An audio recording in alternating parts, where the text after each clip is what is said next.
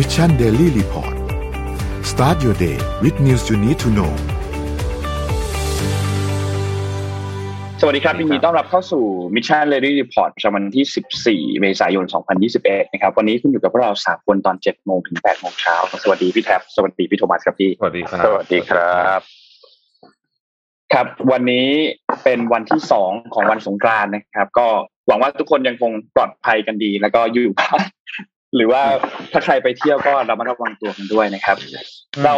เริ่มต้นอัปเดตตัวเลขกันเบาๆก่อนแล้วกันนะพี่นะอืมครับ ไปดูตัวเลขกันครับ ตัวเลขผู้ติดเชื้อสะสมทั่วโลกตอนนี้136ล้าน8 4 7 9 6คนนะครับ ตัวเลขผู้เสียชีวิตตอนนี้อยู่ที่2ล้าน9 4 9 96คนนะครับ แล้วก็ตัวเลขผู้ที่รักษาหายแล้ว77ล้าน9 3 5 6 2 7คนครับ ไปดูตัวเลขในไทยกันบ้างครับ ตัวเลขในไทยนะครับเมื่อวานนี้ทางด้านสบคประกาศพบผู้ติดเชื้อเพิ่มเติมเนี่ย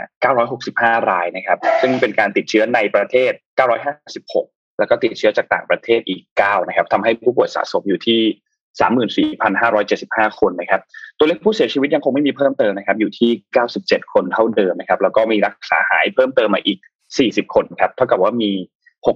6,190 คนนะครับ ที่ตอนนี้กำลังรักษาตัวอยู่ที่โรงพยาบาลครับ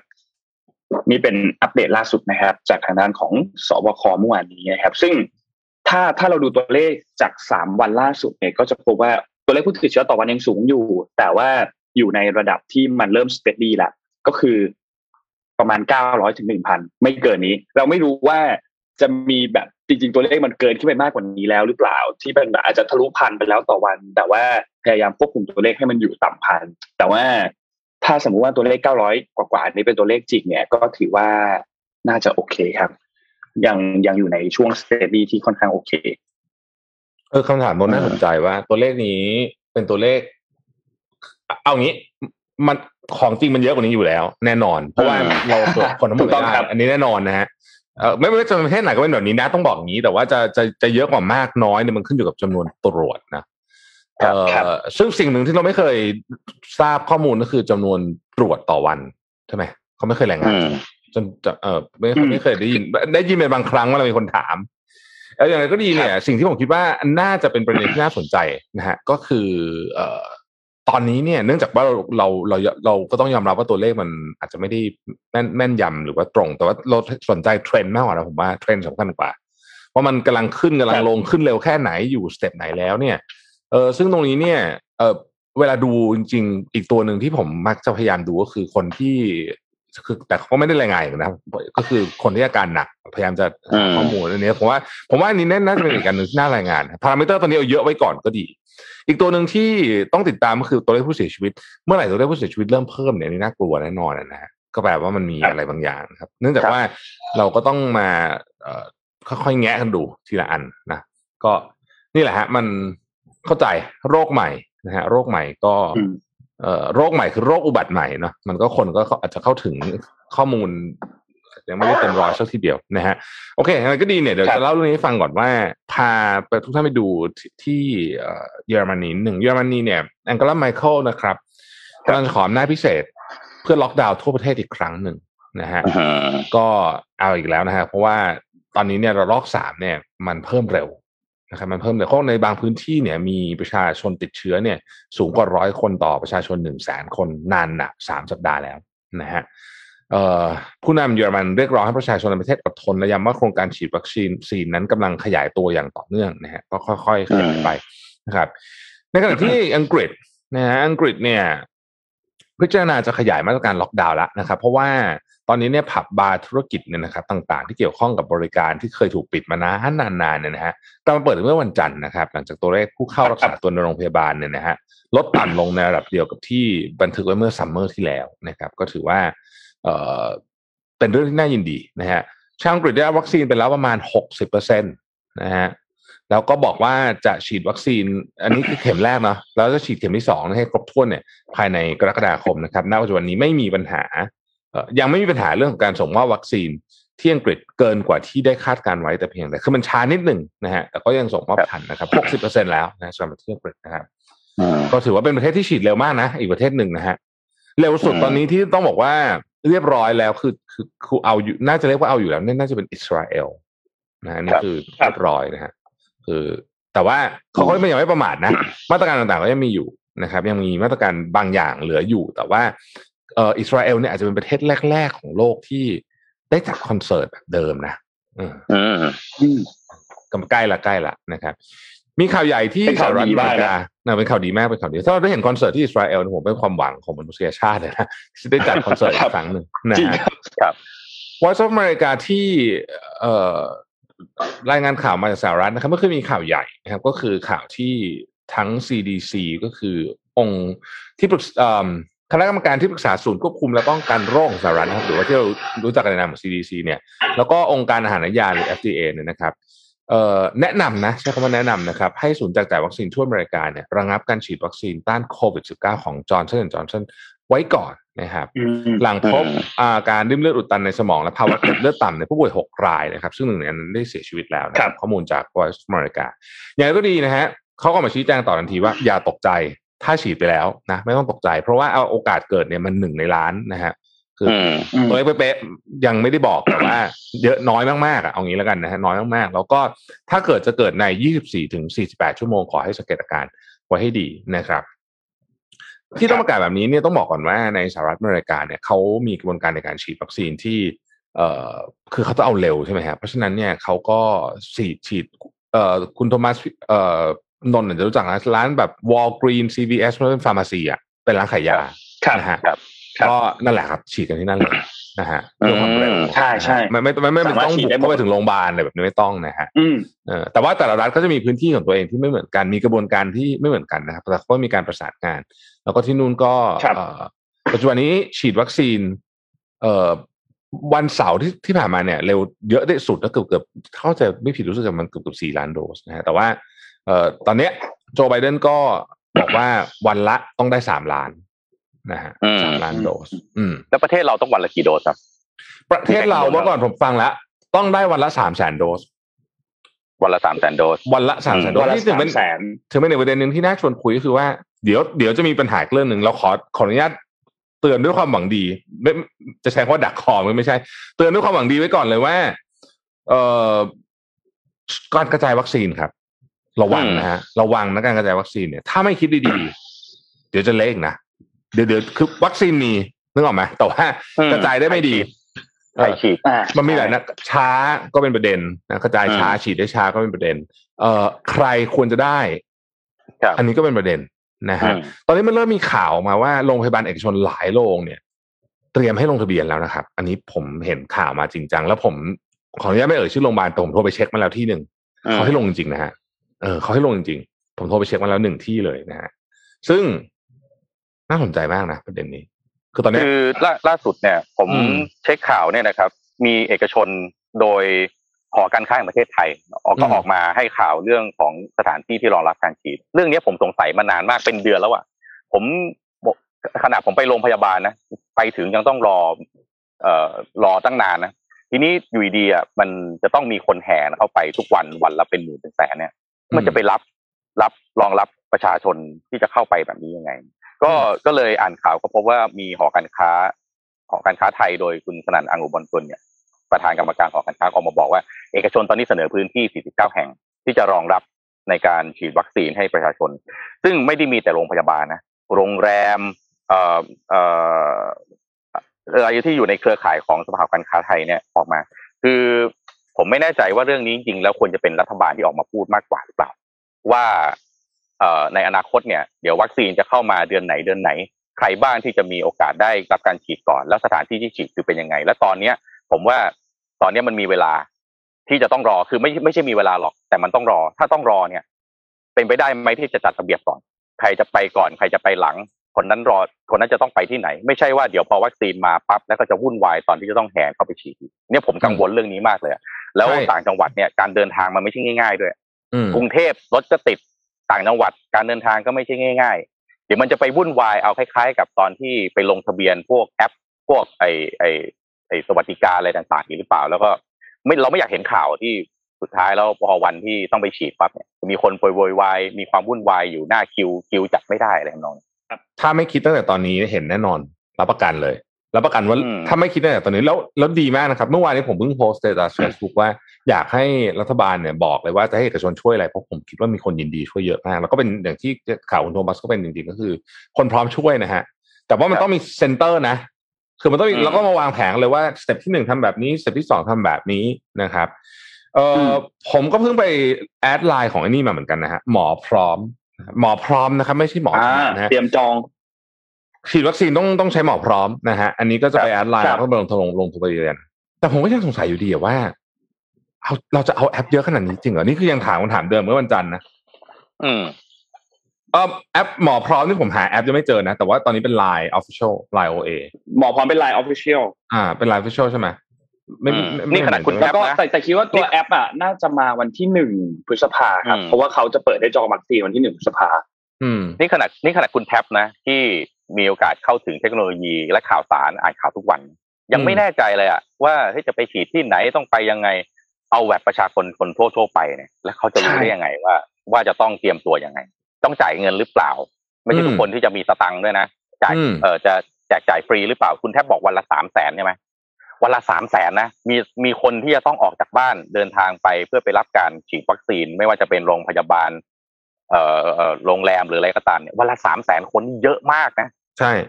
แล้วคือกลัวที่สุดกลัวที่สุดกลัวที่สุดเกิดอะไรหรือเปล่าโควิดติดกันในแถวเออกลัวใช่เฮ้ยมันเป็นไปได้นะคุณทำเป็นเล่นไปโอ้มีโอกาสสูงมากนะ เออ มันมันเป็นเล่นไปแล้วแล้วผมไม่ผมไม่ได้อะไรนะ คือบ้านเราเราไม่ได้เราไม่ได้คุ้นชินกับการต่อคิวยาวๆนานๆนะเราไม่ได้มีวัฒนธรรมแบบนั้นนะแล้วต้องนึกว่าช่วงนี้เนี่ยช่วงนี้เนี่ยเอ่อหลังจากนี้ครับสภาพภูมิอากาศจะเป็นปัจจัยอีกเรื่องนึงนะฮะ คือเราก็จะมีฝนตกมีอะไรเนี่ยค่อนข้างจะคาดการณ์ได้เลยเพราะฉะนั้นผมว่าต้องต้องคิดเรื่องนี้ให้ดี แต่ว่าไม่ไม่อยากไม่อยาก ไม่ไม่วันนี้จะพยายามไม่แซะเรื่องนี้เยอะเพราะว่าโอ้ยตอนนี้คุณรู้ไหมว่ามีคน inbox มาด่าผมเต็มเลยอะทำไมไม่ให้กำลังใจรัฐบาลในการทำงานผมก็แบบตอนนี้เขาไม่ต้องการกำลังใจมั้งเขาจะผมผมผมเรียนตรงๆนะ ผมว่า ถ้าเราอยู่ในห้องประชุมที่มีคณะรัฐบาลหรือทีมทำงานอยู่ด้วย เราก็ต้องพูดประมาณนี้แหละ คือเราต้องพอยประเด็นที่มันจัดการได้ขึ้นมา คือเราเราไม่ได้ชี้หน้าว่าอย่างเดียว เราพอยประเด็นขึ้นมา แล้วก็ให้ผู้ที่มีอำนาจเนี่ยเอาไปพิจารณาต่อหรือถ้าเกิดเราบอกอย่างเดียวคุณมันใช้ไม่ได้ใช้ไม่ได้เรื่อง ถ้ามีคำอย่างเงี้ยอันนี้ผมเห็นด้วยว่าไม่ควรพูดออกมา แต่เรากำลังบอกว่าเฮ้ยตอนนี้เรา foresee เหตุการณ์ข้างหน้านะคำนวณแล้วเนี่ยสามแสนคนต่อวัน การบริหารจัดการเนี่ยมองไป supply chain เลย คุณตั้งแต่ได้ของมากระจายออกไปจนไปฉีดฉีดเสร็จปั๊บดูแล้วเอ่อไอไอเอ่อหลังจากการฉีดเกิดอะไรขึ้นมี after effect กลับมามี side effect อะไรป่าต้องไปตามดูแลต่อ นี่มันเป็น supply chain ของคน 67 ล้านคนนะซึ่งประเทศเราไม่เคยมีการจัดการแบบนี้มาก่อนในประวัติศาสตร์ถ้าไม่พอยประเด็นออกมาเนี่ย ไม่ไม่บริหารจัดการความเสี่ยงไม่มีแผนที่จะรองรับเนี่ย ปัญหาอย่างอื่นที่มันอาจจะตามมาเนี่ยวุ่นวายขนาดไหน อืมมุมเอาอย่างนี้เออแต่ว่าตอนนี้ยังมีเวลาอยู่ เพราะว่ากว่าเราจะได้วัคซีนโดสใหญ่ล็อตใหญ่เนี่ยก็คือประมาณเดือนเศษถูกไหมครับ เพราะฉะนั้นเนี่ยเออผมคิดว่าที่คุณโทมัสบอกถูกต้องเลย ต้องรีบคิดว่าจะจัดการยังไง เพราะว่าเรื่องนี้เป็นเรื่อง เอ่อถ้าถ้าถ้าเป็นภาษาเราก็ต้องเรียกว่าเป็น logistical challenge อะคือมันมีปัญหาด้านการจัดการโลจิสติกที่ที่ซับซ้อนมากๆเนาะซับซ้อนมากๆอืมเอาสวัสดีพี่ปิ๊กก่อน นั่งรอเปลี่ยนพี่ปิ๊กไปรู้กี่ฉากแล้ว เออสวัสดีครับพี่ปิ๊กสวัสดีครับพี่ปิ๊กฟังเพลินกำลังฟังเพลินเปลี่ยนพี่ปิ๊กเปลี่ยนไปกี่ฉากเราก็ไม่รู้เนี่ยนะวันก่อนไม่ออกนอกโลกครับวันนี้ไม่ออกนอกโลกวันนี้ วันนี้เดี๋ยวออกเดี๋ยวเริ่มก่อนแล้วค่อยออก อืมนี่เออพี่พี่พี่นี่เราก็เลยมาคุณคุณแท็บพี่ปิ๊กคุณแท็บแล้วก็นนท์ครับผมมีตัวเลขอันหนึ่งคือฉีดวัคซีนเนี่ยสำหรับผมเนี่ยมันเป็นเป้าหมายระยะกลางแล้วนะคืออีกเดือนหนึ่งสองเดือนข้างหน้าเนี่ย มันไม่ใช่ระยะสั้นแล้วนะสำหรับเหตุการณ์ฉุกเฉินแบบนี้เนี่ย มันมีตัวเลขตัวหนึ่งที่เป็นเป้าหมายระยะเรียกเดลี่เลยที่ต้องเจอทุกวันตอนนี้คือว่าจำนวนเตียงของผู้ป่วย ซึ่งในนี้เราคุยกันไปเมื่อวานเราตั้งคำถามว่าซีนารีโอคือว่าถ้าอยู่ดีมีคนติดเพิ่มขึ้นหลักทะลุพันตอนนี้มันเก้าร้อยหกสิบเก้าร้อยเจ็ดสิบรายวันแบบนี้ถูกไหมทะลุพันหรือทะลุสองพันเนี่ยผมสงสัยมากเลยอะว่าเฮ้ย infrastructure ของสาธารณสุขบ้านเราเนี่ยรองรับหรือเปล่าผมก็เลยไปค้นข้อมูลมา ไปเจออันนี้ครับเอ่อนายแพทย์สุภัทรฮาสุวรรณกิจนะฮะเป็นท่านเป็นประธานชมรมแพทย์ชนบท ท่านออกมาบอกว่าคือตอนนี้เตียงในประเทศไทยเนี่ยมีประมาณหนึ่งแสนเตียง อืมและเราอยู่กับการมีประมาณหนึ่งแสนเตียงมาตลอดนะครับเอ่อคำถามคือว่าถ้าอยู่ดีๆ มีผู้ป่วยเพิ่มขึ้น scenario คือถ้าเป็นวันละสองพันคน เราต้องการเตียงเท่าไหร่ ผมว่าตัวเลขเนี้ยเป็นสิ่งที่เราต้องมอนิเตอร์รายวัน แล้วก็จริงๆแล้วเราอยากได้เอ่ออยากให้ให้คนออกออกมาบอกด้วยว่าตอนนี้เตียงจริงรองรับพอหรือเปล่าสิ่งท่านบอกก็คือว่า ตอนนี้เตียงปกติไอ้หนึ่งแสนเตียงเนี่ย พอเก็ตอิดไปเลยนะ คือมันมันรองรับไม่ได้แน่นอน ถ้าอยู่ดีมันมีการติดเชื้อที่มันแบบอยู่ดีพวดขึ้นมาเป็นวันละพันสองพันติดต่อกันเนี่ยนะครับ ถ้าสมมติวันละพันคนเนี่ยหนึ่งคนเนี่ยจะต้องนอนสิบสี่วันกักตัวสิบสี่วันถึงจะได้กลับบ้าน แปลว่าเราต้องการเตียงเอ่อโรงพยาบาล ซึ่งไม่ใช่โรงพยาบาลปกตินะ ตอนนี้มองข้ามไปได้เลย ต้องโรงพยาบาลสนามแน่นอน โรงพยาบาลสนามขั้นต่ำเนี่ยต้องการหนึ่งหมื่นสี่พันเตียงนะครับ แล้วก็ถ้าเกิดว่าเป็นสองพันคนต่อวันเนี่ยต้องการสองหมื่นแปดพันเตียง แล้วก็หมุนเวียนกันไป ถ้าห้าพันคนเราต้องการเตียงถึงเจ็ดหมื่นเตียงคำถามคือ มันจะไปจัดการได้ยังไงตั้งเจ็ดหมื่นเตียงครับ อืมเอ่อแล้วก็จะไปบอกว่าให้คนที่เอ่อติดเชื้อเนี่ยต้องดูแลตัวเองอยู่ที่บ้านเนี่ย ก็มีประเด็นเรื่องที่ว่ามันอาจจะผิดกฎหมายด้วย คือ คือให้รักษาตัวเองอยู่ที่บ้านผิดกฎหมายโรคระบาดอีกคำถามก็คือ ตอนนี้ผู้ที่มีอำนาจ แล้วก็มีทรัพยากรในมือ คือก็เงินนั่นแหละ เพราะว่าการจะทำเตียงภาคสนามเนี่ยมันไม่ใช่แบบอยู่ดีจะมาตั้งก็ตั้งได้เลยนะมันต้องแบบเอ่ออะไรอะระบบสาธารณสุขความปลอดภัยเอ่อสุขลักษณะต่างๆมันก็ต้องต้องได้ด้วยหนึ่งแสนเตียงในโรงพยาบาลมีโอกาสที่จะไม่เพียงพอ ผมว่าผมผมเข้าใจว่ารัฐบาลน่าจะต้องมีตัวเลขเนาะปัจจุบันนี้เนี่ยหนึ่งแสนเตียงถูกฟิลไปแล้วกี่เตียงเหลือตัวเลขเท่าไหร่โรงพยาบาลสนามที่ต้องการอีกเท่าไหร่ อันนี้ไม่แน่ใจว่าตัวเลขนี้เขาอยากเปิดเผยหรือเปล่าหรือว่าจริงๆแล้ว เออไม่จำเป็นจะต้องเปิดเผยก็ได้ แต่ว่าอันอันนี้น่าสนใจก็ยังกว่าไปอุตส่าห์ไปหามาอีก เออไม่แต่อันนี้น่าสนใจก็คือว่าตกลงแล้วครับ ติดแล้วเนี่ย วันก่อนมีบล็อกเกอร์ชื่อดังใช่ไหมยูทูบเบอร์ใช่ไหมอืมชื่อดังเนี่ยอืมอืมที่บอกเออจะเพราะว่าอาการไม่หนักก็จะอยู่ที่บ้านเหมือนเหมือนที่ไหนหลายประเทศเขาก็ทำแบบนั้นเนี่ยนะแต่ว่าที่ปีดีกรมควบคุมโรคบอกว่าไม่ได้ ยังไงต้องใช่แอดมิดหมดอืมคำถามคืออืมสรุปแล้วครับเอ่อแอดมิดได้ไหมครับ ตอนนี้มีเราต้องยังไงเออใช่ตอนเนี้ยคืออย่างนี้ เราก็ตามข่าวอยู่มันก็มีมันหลายข่าวมาก ครับมันเอาเอาเอาจากที่เป็นออฟฟิเชียลก็คืออธิบดีกรมการแพทย์คุณสมศักดิ์อัศสินเนี่ยได้ออกมาประกาศเนี่ยนะครับ ก็คือเขาบอกว่าถ้าใครก็ตามที่ไปตรวจโควิด ไม่ว่าจะไปตรวจที่ไหนก็ตามเนี่ย ถ้าตรวจแล้วติดเนี่ย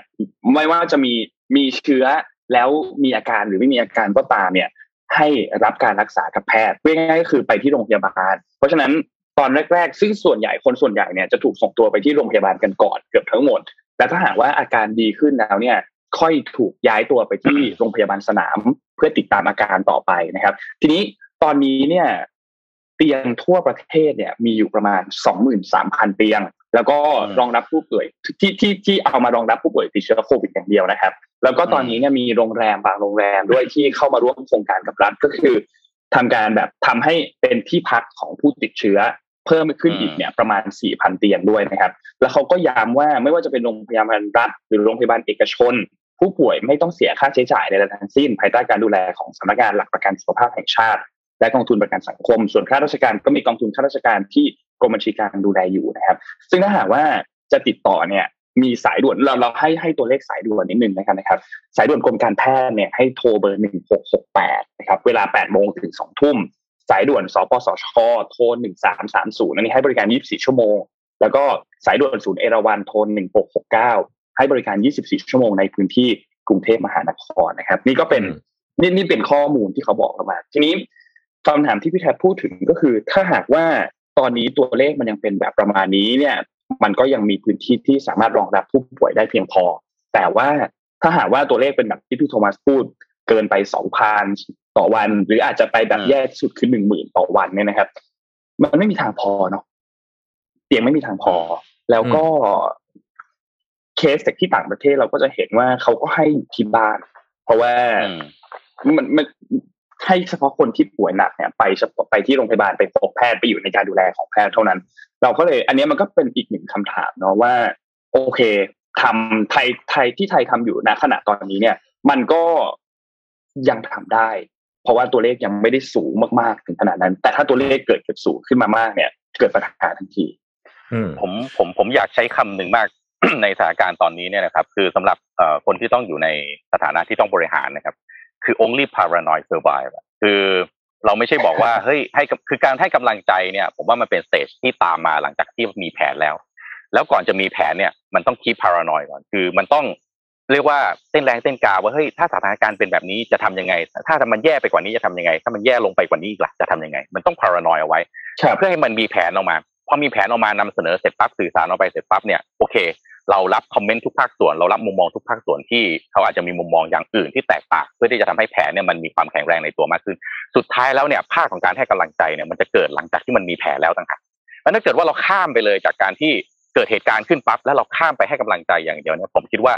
process ตรงกลางเนี่ยมันจะต้องมีการวางแผน แล้วก็มีการเก็บคอมเมนต์เก็บมุมมองจากคนที่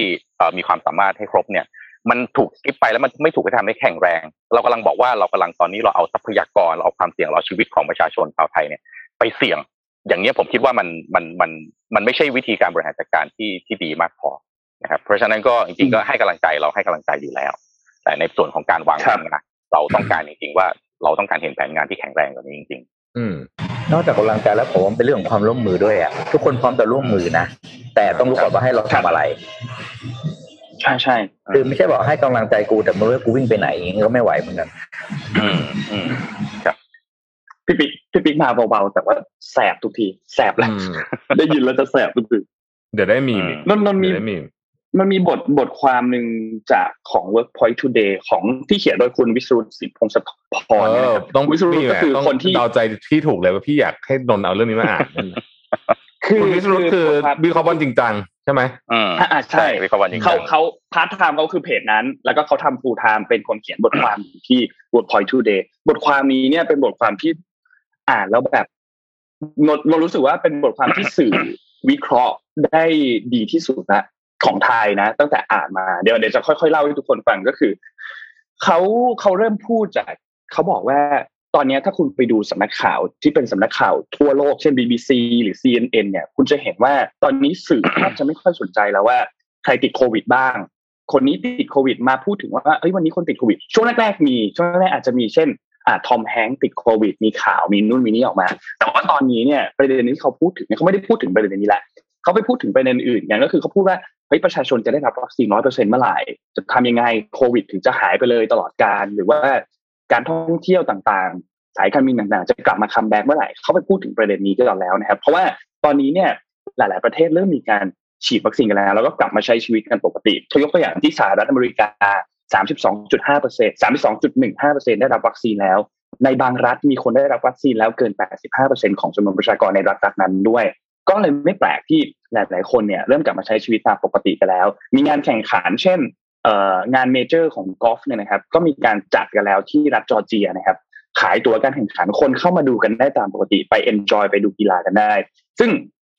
สิ่งที่เราสังเกตได้ก็คือจะเห็นว่าไม่มีใครแคร์ละว่าใครจะติดโควิด จะต้องมาเปิดไทม์ไลน์เพราะเขารู้สึกว่ามันไม่จำเป็น คนที่ติดโควิด จะเดินทางไป 20 เมือง 30 เมือง ไม่สนใจ เพราะว่าถ้าประชาชนฉีดวัคซีน มีภูมิคุ้มกันแล้วเนี่ย ก็ป้องกันโรคได้แล้ว เพราะฉะนั้นไม่มีอะไรที่จะต้องกังวล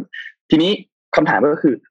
การให้มาเปิดไทม์ไลน์กันเนี่ย คุณจะรู้ได้ไงว่าคนที่ติดเชื้อเนี่ยเขาเดินทางไปที่ไหนบ้าง แล้วไทม์ไลน์ที่แจ้งมาเนี่ย เป็นไทม์ไลน์จริงหรือเปล่า หรือไม่เป็นไทม์ไลน์จริง แล้วข่าว headline ตอนนี้ที่ไทยเนี่ยคุณมาดูแล้วจะเห็นว่าเฮ้ยวันนี้คนนี้ติดโควิดมาคนนี้ติดโควิดว่ะ แล้วก็มา force ให้ทุกคนเนี่ยคอยมาเปิดไทม์ไลน์เปิดไทม์ไลน์กัน เพราะว่าคนรอบข้างจะได้ไป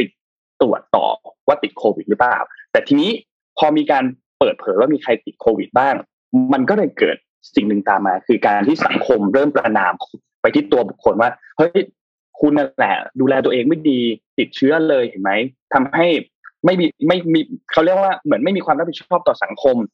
ขนาดพลเอกประยุทธ์จันโอชายังมีการพูดเลยว่าสถานที่อโคจร ก็ไม่ควรไป เป็นการบอกว่าแล้วไปเที่ยวกลางคืนทำไมอะพอไปเที่ยวกลางคืนก็เลยติดเลยเห็นไหมติดเชื้อมาก็ไม่แปลกนี่มันกลายเป็นเลยกลายเป็นการตีตาประชาชนเกิดขึ้น ที่จริงๆแล้ว การกระทำเหล่านี้เป็นการกระทำที่ปกติครับ การที่คนออกไปทำงาน คนออกไปเที่ยว เป็นการกระทำที่ปกติมาก แต่ว่า พอเป็นแบบนั้นเราอาจจะลืมไปนิดนึงว่าเชื้อไวรัสเนี่ยมันลอยในอากาศ ต่อให้คุณจะป้องกันดีมากๆ ใส่อุปกรณ์ใส่ทุกอย่างเนี่ย มันก็ยังมีโอกาสติดได้เสมอ ทีนี้ถ้าจะไม่ติดเลยจริงๆเนี่ย คุณจะต้องอยู่บ้านตลอดเวลา ซึ่งถ้าเป็นแบบนั้นเราคิดดีๆนะ มันไม่มีทางที่จะเป็นไปได้เขายกตัวอย่างเขาบอกว่าคุณจะบอกให้ทุกคนมาคอยตั้งกาตั้งกาอยู่ตลอดเวลาเนี่ยเวลาต่อยมวยเนี่ย คุณเห็นนักมวยตั้งกาตลอดเวลาหรอตั้งกาตลอดเวลาไม่ได้ทำให้ชนะนะครับ การที่เราจะชนะได้เนี่ยเราก็ต้องออกบัตรด้วยออกบัตรในที่นี้คือคุณก็ต้องมีวิธีการจัดการในเรื่องของโควิด ซึ่งในที่นี้ก็คือเรื่องของวัคซีนใช่ไหมครับ เพราะฉะนั้นปัญหาตอนนี้เนี่ยคือเขาพูดว่าคุณโยนทุกอย่างกลับมาให้ประชาชนรับผิดชอบชีวิตตัวเอง ตอนนี้ประชาชนจะบอกว่าประชาชนไม่อดทนมันก็ไม่ได้ถูกไหมครับ เพราะว่าตอนนี้ไทยเราก่อนหน้านี้มีการล็อกดาวน์ยอมเจ็บตัว การท่องเที่ยวเองก็แย่มากๆ มีร้านอาหารหลายร้านที่เปิดร้านไม่ได้ นักดนตรี ร้านอาหารที่เป็นผับบาร์ต่างๆ คนทำธุรกิจคนทำอีเวนต์เจ็บตัวมา เพราะฉะนั้นการที่จะบอกว่าประชาชนอดทนไม่พอหรือพยายามไม่พอเนี่ย มันดูจะนิดหนึ่งทีนี้พอมาดูที่ประเทศไทยเนี่ย คนไทยค่อนข้างให้ความร่วมมือนะคุณไปข้างนอกเนี่ยแทบจะเก้าสิบเปอร์เซ็นเก้าสิบห้าเปอร์เซ็นใส่หน้ากากกันหมดใช่ไหมครับ เพราะฉะนั้นพอประชาชนอดทนแบบนี้สิ่งที่ประชาชนคาดหวังคืออะไร เขาคาดหวังว่าให้รัฐบาลเนี่ยทำทุกทางเพื่อที่จะเอาวัคซีนเนี่ยมาให้เรา พื่อที่จะได้ติดอาวุธให้เราสักทีพอติดอาวุธให้เราพอพอติดอาวุธให้เราเนี่ย มันก็จะได้ไปพิพาทต่อไปได้ โอเค รัฐบาลนี้มีข้อดีนะ เรื่องของโครงการเราชนะโครงการเรารักกันมันก็เป็นประโยชน์ แล้วก็ทำให้หลาย ๆ คนเนี่ย เริ่มมีการเข้าใช้อินเทอร์เน็ตกันมากขึ้นเป็น cashless society กันมากขึ้น แล้วก็มีการปรับปรุงพื้นที่นู้นพื้นที่นี้ก็ถือว่าเป็นเรื่องดีแต่ว่าในเรื่องของวัคซีนเนี่ยเราปฏิเสธไม่ได้เลยว่ารัฐบาลเนี่ย ไม่ทำอะไรที่สำเร็จผลเลยสักอย่างหนึ่งนะครับ ในขณะที่ประเทศอื่นเขาไปไกลกันอยู่แล้วไกลๆกันแล้วเนี่ยแต่ไทยยังมีข้ออ้างนู่นข้ออ้างนี่ก็โอเค เข้าใจได้ว่าคนที่เกลียดรัฐบาลก็คงจะต้องด่ารัฐบาลกันอยู่แล้ว แต่ว่าคนที่เชียร์รัฐบาลเนี่ยก็ต้องดูด้วยว่าจะเชียร์แบบไม่ลืมหูลืมตาเลยก็ไม่ได้ อันไหนที่ดูเห็นดูแล้วว่ามันทำผิดหรือทำไม่ถูกเนี่ยก็ต้องมากระทุ้งเพื่อให้สถานการณ์โควิดในประเทศเนี่ยมันดีขึ้น เขายกตัวอย่างความผิดพลาดอันหนึ่งที่รัฐบาลตัดสินใจผิดพลาดคือเรื่องของโควัคในช่วงปี 2563 เนี่ยองค์การอนามัยโลกมีการจัดตั้งโครงการชื่อว่าโครงการ COVAX Facility นะครับ โดยจะเป็นหน่วยงานกลางคอยแจกจ่ายวัคซีนไปให้กับทุกประเทศทั่วโลก โดยโครงการนี้เขาจะแบ่งเป็นสองกลุ่ม ประเทศกลุ่มแรกคือประเทศกลุ่มที่ได้รับวัคซีนฟรี เป็นประเทศกลุ่มยากจน กับกลุ่มที่สองคือกลุ่มประเทศที่มีรายได้สูงกว่า ซึ่งถ้าหากว่าจะกลุ่มที่มีรายได้ที่เป็นยากจนเนี่ยก็คือพอเข้าร่วมปั๊บ ได้วัคซีนฟรีไปเลย เช่น กัมพูชาลาวเมียนมา ฟิลิปปินส์เวียดนาม ก็จะได้รับรายได้ไปเลย ได้รับวัคซีนไปเลย แต่ถ้ากลุ่มที่มีรายได้ประเทศสูงกว่าเนี่ยต้องจ่ายเงินเพื่อทำการจองวัคซีนเอาไว้ โดยคุณจะต้องจ่ายที่โดสละ 1.6 ดอลลาร์ก็คือเป็นประมาณเงิน 60กว่าบาทต่อหนึ่งโดสนะครับ และเกณฑ์คือต้องจองเป็นอย่างน้อยจำนวน 10%ของประชากรเพื่อง่ายก็คือรัฐบาลต้องจ่ายเงินคิดกลมๆก็ประมาณ 900 ล้านถึง1,000 ล้านบาทนะครับ เราก็จะมีวัคซีนให้กับประชาชนเนี่ยอย่างน้อยคือ7ล้านคน ซึ่งในที่นี้คือประชากรหนึ่งคนฉีดวัคซีน2โดสนะครับ แต่สุดท้ายแล้วรัฐบาลไม่ร่วมโควัคโดยบอกว่าแทนที่จะเสียค่าจองกับโควัคจ่ายเงินไปเป็นพันล้านบาทฟรีๆเนี่ยสู้ซื้อจากผู้ผลิตโดยตรงเลยดีกว่าเพราะเลือกยี่ห้อได้ราคาก็ถูกกว่าแต่ไม่โดนบังคับซื้อ 10%ด้วย สุดท้ายภาครัฐก็อธิบายมากมายการจัดซื้อจัดจ้างนู่นนี่ไม่ได้ แล้วก็ไม่ยอมร่วมขบวนร่วมตัวโควัคนะครับ ทีนี้ ทางด้านรองโฆษกสำนักนายกรัฐมนตรีก็มีการแจ้งว่า เราไม่ได้ตกขบวนวัคซีนเพราะว่าเราทุกชาติที่เข้าร่วมเนี่ยเขาเขายอมเสียค่าจองไปก่อน แต่ทีนี้มันก็เป็นการตัดสินใจที่ค่อนข้างผิดพลาดลองไปดูที่นิวซีแลนด์ครับนิวซีแลนด์เนี่ยแป๊บนึงนะเป็นปขอระเทศที่ไม่ได้อยู่ในขอแค่หนึ่งเขาบอกว่าเราไม่ตกขบวนจริงเหรอเขาพูดคำนี้จริงโอ้ยแต่ช้าคนอื่นจริงปะไปเนี่ยไปอยู่ท้ายๆขบวนนะดีแล้วแล้เดี๋ยววนะเขาพูดคำนี้จริงเหรอเขาบอกว่าเราไม่ตกขบวนจริงเหรอ พระเจ้าเขาบอกว่าช่ยเราไม่ตกขบวนวัคซีน เพราะนั่นเป็นทางเลือกของรัฐบาลไทยเอง ซึ่งนั่นก็แปลว่าเป็นการบริหารงานที่ที่ดูเป็นการตัดสินใจที่ผิดพลาดถูกไหมครับเออทำไมรัฐบาลเราชอบชอบเล่นคำทุเรศคืทุอเรศแบบนี้ถ้าเกิดว่าเรายอมรับความจริงกันนิดนึงผมผมพูดจริงนะผมก็รู้จักคนในรัฐบาลหลายคนนะครับ ที่เป็นแบบแต่ครับผมแต่ผมก็พูดขออนุญาตพูดอยู่ดีว่า ถ้าเรายอมรับความจริงว่าเฮ้ยโอเคมันผิดพลาดไปแล้วเนี่ย เราจะเดินหน้าต่อได้ง่ายกว่าการที่เราพยายามปฏิเสธนะว่าเอ้ยเราไม่ตกขบวนวัคซีนในครั้งนี้ เราต้องยอมรับจริงๆว่า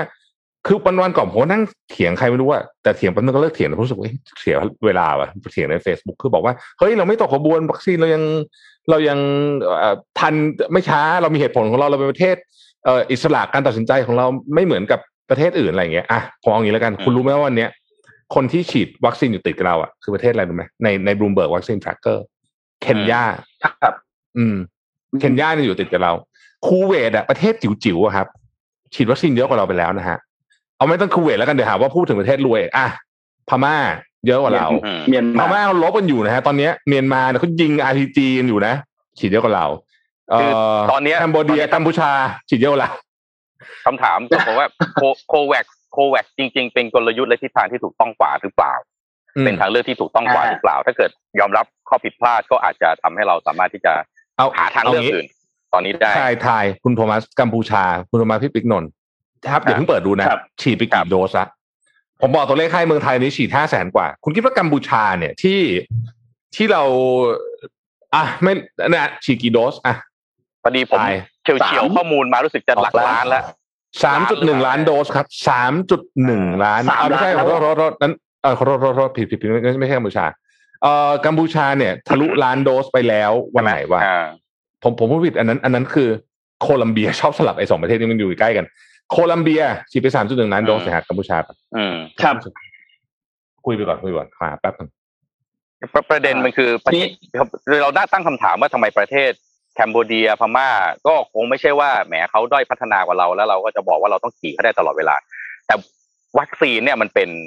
อะไรอะมันเป็นจุดตัดเนาะประเทศไหนที่ได้วัคซีนก่อนเกิด herd immunity ก่อนมันจะออกสตาร์ทได้เร็วกว่า เขาได้เร็วกว่าเนี่ย มันต้องตั้งคำถามแล้วนะว่าเอ้ยแล้วไอ้ strategy ที่ผ่านมาของเราเนี่ยเราเดินมาถูกหรือเปล่า เร็วช้าเนี่ย เราไม่เราไม่เราไม่เอาความรู้สึกดีกว่า มันต้องมีเบนช์มาร์กคืออะไรที่มันนูมริกใช่อะไรที่มันตีมาเป็นตัวเลขได้มันถึงจะพัฒนาได้เนาะถ้าเรามองข้ามตัวเลขเลยเนี่ย เราจะไม่พัฒนาเลย เราจะมองแต่ความพยายามอย่างเดียวคือทุกคนมันพยายามหมด นะความพยายามเนี่ยเราชื่นชมแน่นอน แต่ถ้าวัดผลได้ต้องดูตัวเลขเท่านั้นงั้นถ้าเกิดเอาตัวเลขเนี่ยพม่ากัมพูชาประเทศรอบข้างเราไม่ต้องไปมองไกลเปรียบเทียบกับเราเสร็จปั๊บเนี่ยเราเห็นทันทีว่าสปีดของเรามันช้าเกินไป อืมมาเลเซียก็ทะลุล้านไปแล้ว อืมอืมสิ่งหนึ่งซึ่งที่ประเทศเหล่านี้เนี่ยได้จากโควัคทั้งนั้นถูกไหมฮะ อืม อืมจากการเข้าร่วมโควัคทั้งนั้น ใช่ สิ่งที่น่ากลัวคือ พอต่อไปชาวบ้านเขาฉีดกันเยอะๆมากเนี่ย เราจะกลายเป็นประเทศที่เป็นจุดที่ห้ามเดินทางไงอะ พูดถึงมุ่งมิติการท่องเที่ยวก็ได้นะอืมคือเขามาเที่ยวเอเชียเขาไปเที่ยวได้ทุกที่เลยแต่ยกเว้นประเทศเราที่เข้ามาไม่ได้เพราะเขาไม่เข้ามาแน่ๆแล้วประชาชนที่นี่ไม่ฉีดวัคซีนอืมแต่ว่าอะไรเศรษฐกิจอืมคุณท่องเที่ยวคุณทุกอย่างคุณจะกลายเป็นเราจะกลายเป็นหลุมดำของโลกอะว่าใช่ทีเนี้ยประเทศเนี้ยห้ามมา แล้วแล้วพอเงินการท่องเที่ยวของโลกมันไปที่อื่นหมดแล้วเขาไม่มีเงินมาเที่ยวบ้านเราแล้วนะคุณจะเอาเงินที่ไหนอืมคุณจะโอเคคุณจะซึมยาวถาวร ถ้าพูดกันตรงๆที่ผ่านมาแล้วผ่านไปอะเราไม่เก่งหลังเกมก็ได้ ไม่แบบว่าอืมเป็นเอ่อเอ่อเหมือนโค้ชคีย์บอร์ดใช่ไหมคือแบบไม่ไม่ไม่ไม่ไม่เกนี่มนี่จคุบณไปแล้คุวณมาพูดอะเก่งนักมาเป็นรัฐมนตรีหน่อยสินี่กันเลยจะพูดเลยเออคือเราณโทมัสเราไม่เก่ง เราไม่เก่งหลังเกมก็ได้ เราพูดเอาต่อหลังจากเนี้ย อ่า เราหลังจากเนี้ย ประเทศที่เขาได้เอ่ออยู่ในโควิดหรืออะไรก็ตาม เอาหลังจากเนี้ยจะจัดการยังไง อืมมอันเนี้ยขอมาบ่อยฉันให้ผิดให้แล้วให้นนท์อ่านต่อขออภัยที่พี่ไปแทรกกลางเมื่อกี้นนท์เออสบายดีดีเลยครับพี่แทรกดีแล้วอ่าอ่าอ่าเมื่อกี้โอเคนนท์ว่าไงต่อนะเขาจะว่าไงต่อคุณวิศรุตแกว่าไงเขาไปยกตัวอย่างที่นิวซีแลนด์นิวซีแลนด์เนี่ยเป็นเป็นอืมจัดอยู่ในกลุ่มประเทศที่ต้องจ่ายเงินจองนะครับเขาได้วัคซีนผ่าน COVAX ไปแล้วล็อตแรกเดือนมีนาคม แล้วก็มีจะได้ล็อตที่สองอีกในเดือนกรกฎาคมกัมพูชาเองก็ได้ COVAX ไปแล้วสามแสนโดส มาเลเซียเองก็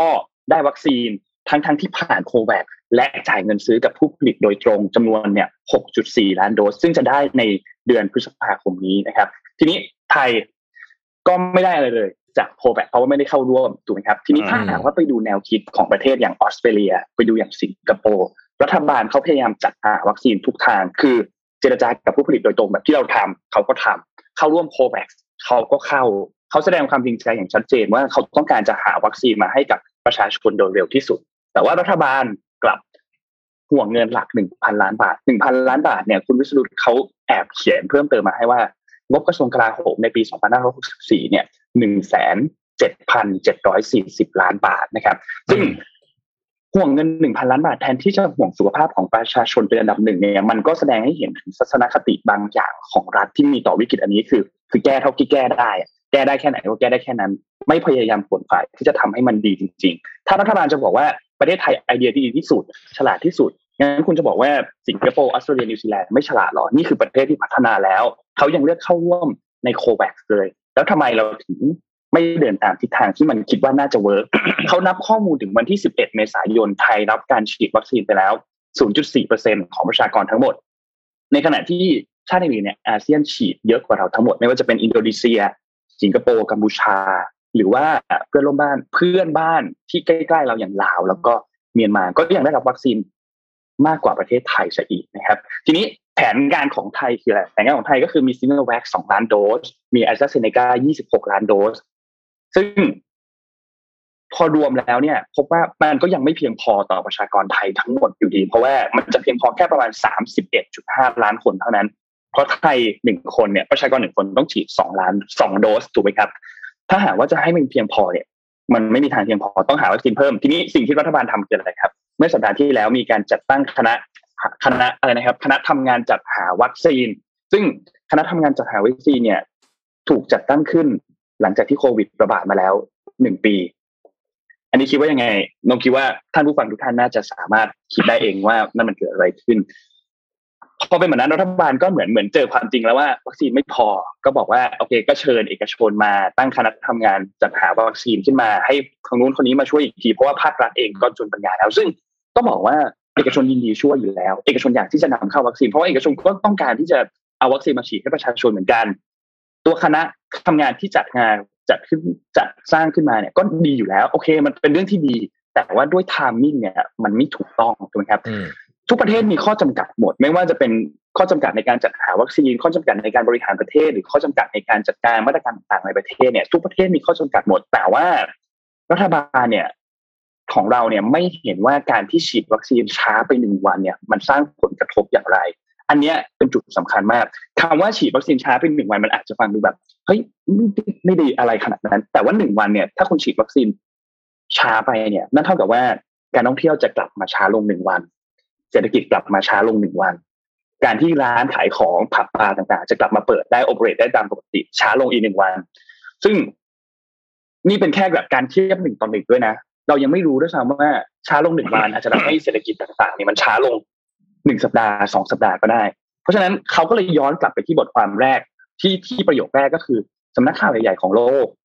ไม่เสนอเรื่องว่าใครติดโควิดบ้างแล้ว แต่ทำไมไทยถึงยังเสนออยู่ เพราะว่าหนึ่งคือเราไม่มีความหวังเรื่องวัคซีนครับ เพราะว่าพอไม่มีความหวังสื่อก็เลยทำหน้าที่ได้แค่บอกว่าให้ประชาชนระวังตัว เปิดทำลายให้ได้เยอะที่สุด อย่าไปใกล้คนที่ติด หรือถ้าคุณไปใกล้มาคุณก็พยายามไปตรวจ นั่นเป็นเหตุผลว่าทำไมเราถึงจะต้องติดอาวุธให้กับประเทศไทย เพราะว่าอันนี้เขายกตัวอย่างนะเขาพูดว่าไม่ว่าจะเป็นแนวคุณเติ้งเสี่ยวผิงเนี่ยเป็นผู้นำของจีนนะครับเขาบอกว่าไม่ว่าแมวขาวหรือแมวดำขอเพียงจับหนูให้ได้ นั่นคือแมวที่ดี นั่นแปลว่าไม่ว่าคุณจะปกครองแบบไหนก็ตาม รัฐบาลจะมาจากไหนก็ตาม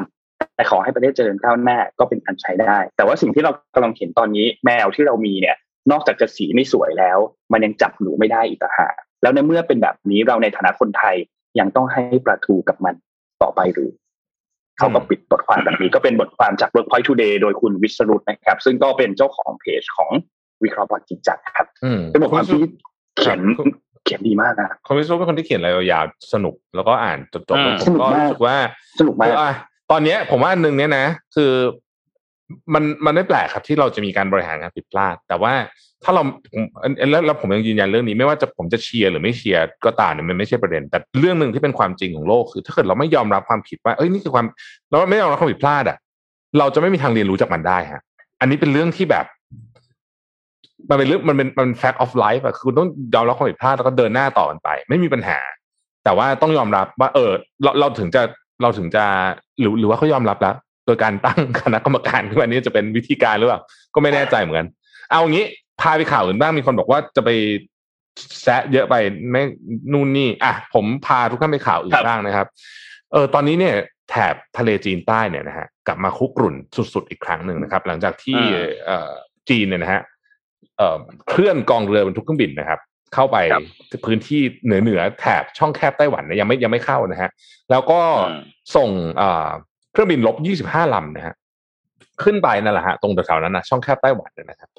ก็เอ่อครั้งนี้เป็นการส่งบินรบที่มีจำนวนมากที่สุดในรอบหลายปีนะฮะแล้วก็ยังมีเรือบรรทุกเครื่องบินที่ลอยลำอยู่ในเหนือแถบพื้นที่พิพาทอีกนะฮะก็เอ่อตอนนี้อเมริกาก็เลื่อนเคลื่อนพลเข้ามาใกล้นะครับ แล้วก็แล้วก็ไต้หวันเองก็เริ่มเพิ่มขึ้นใส่แล้ว ก็เริ่มน่ากลัวนะฮะในพื้นที่แถบนี้ก็ต้องจับตาเหมือนกัน แต่ว่าเอ่อ อีกเรื่องต้องจับตาที่จีนนะครับ ก็คือครับ ตอนนี้เนี่ยนะ บรรดา tech ทั้งหลายนะฮะคือล่าสุดเนี่ยมันมีข่าวมาว่า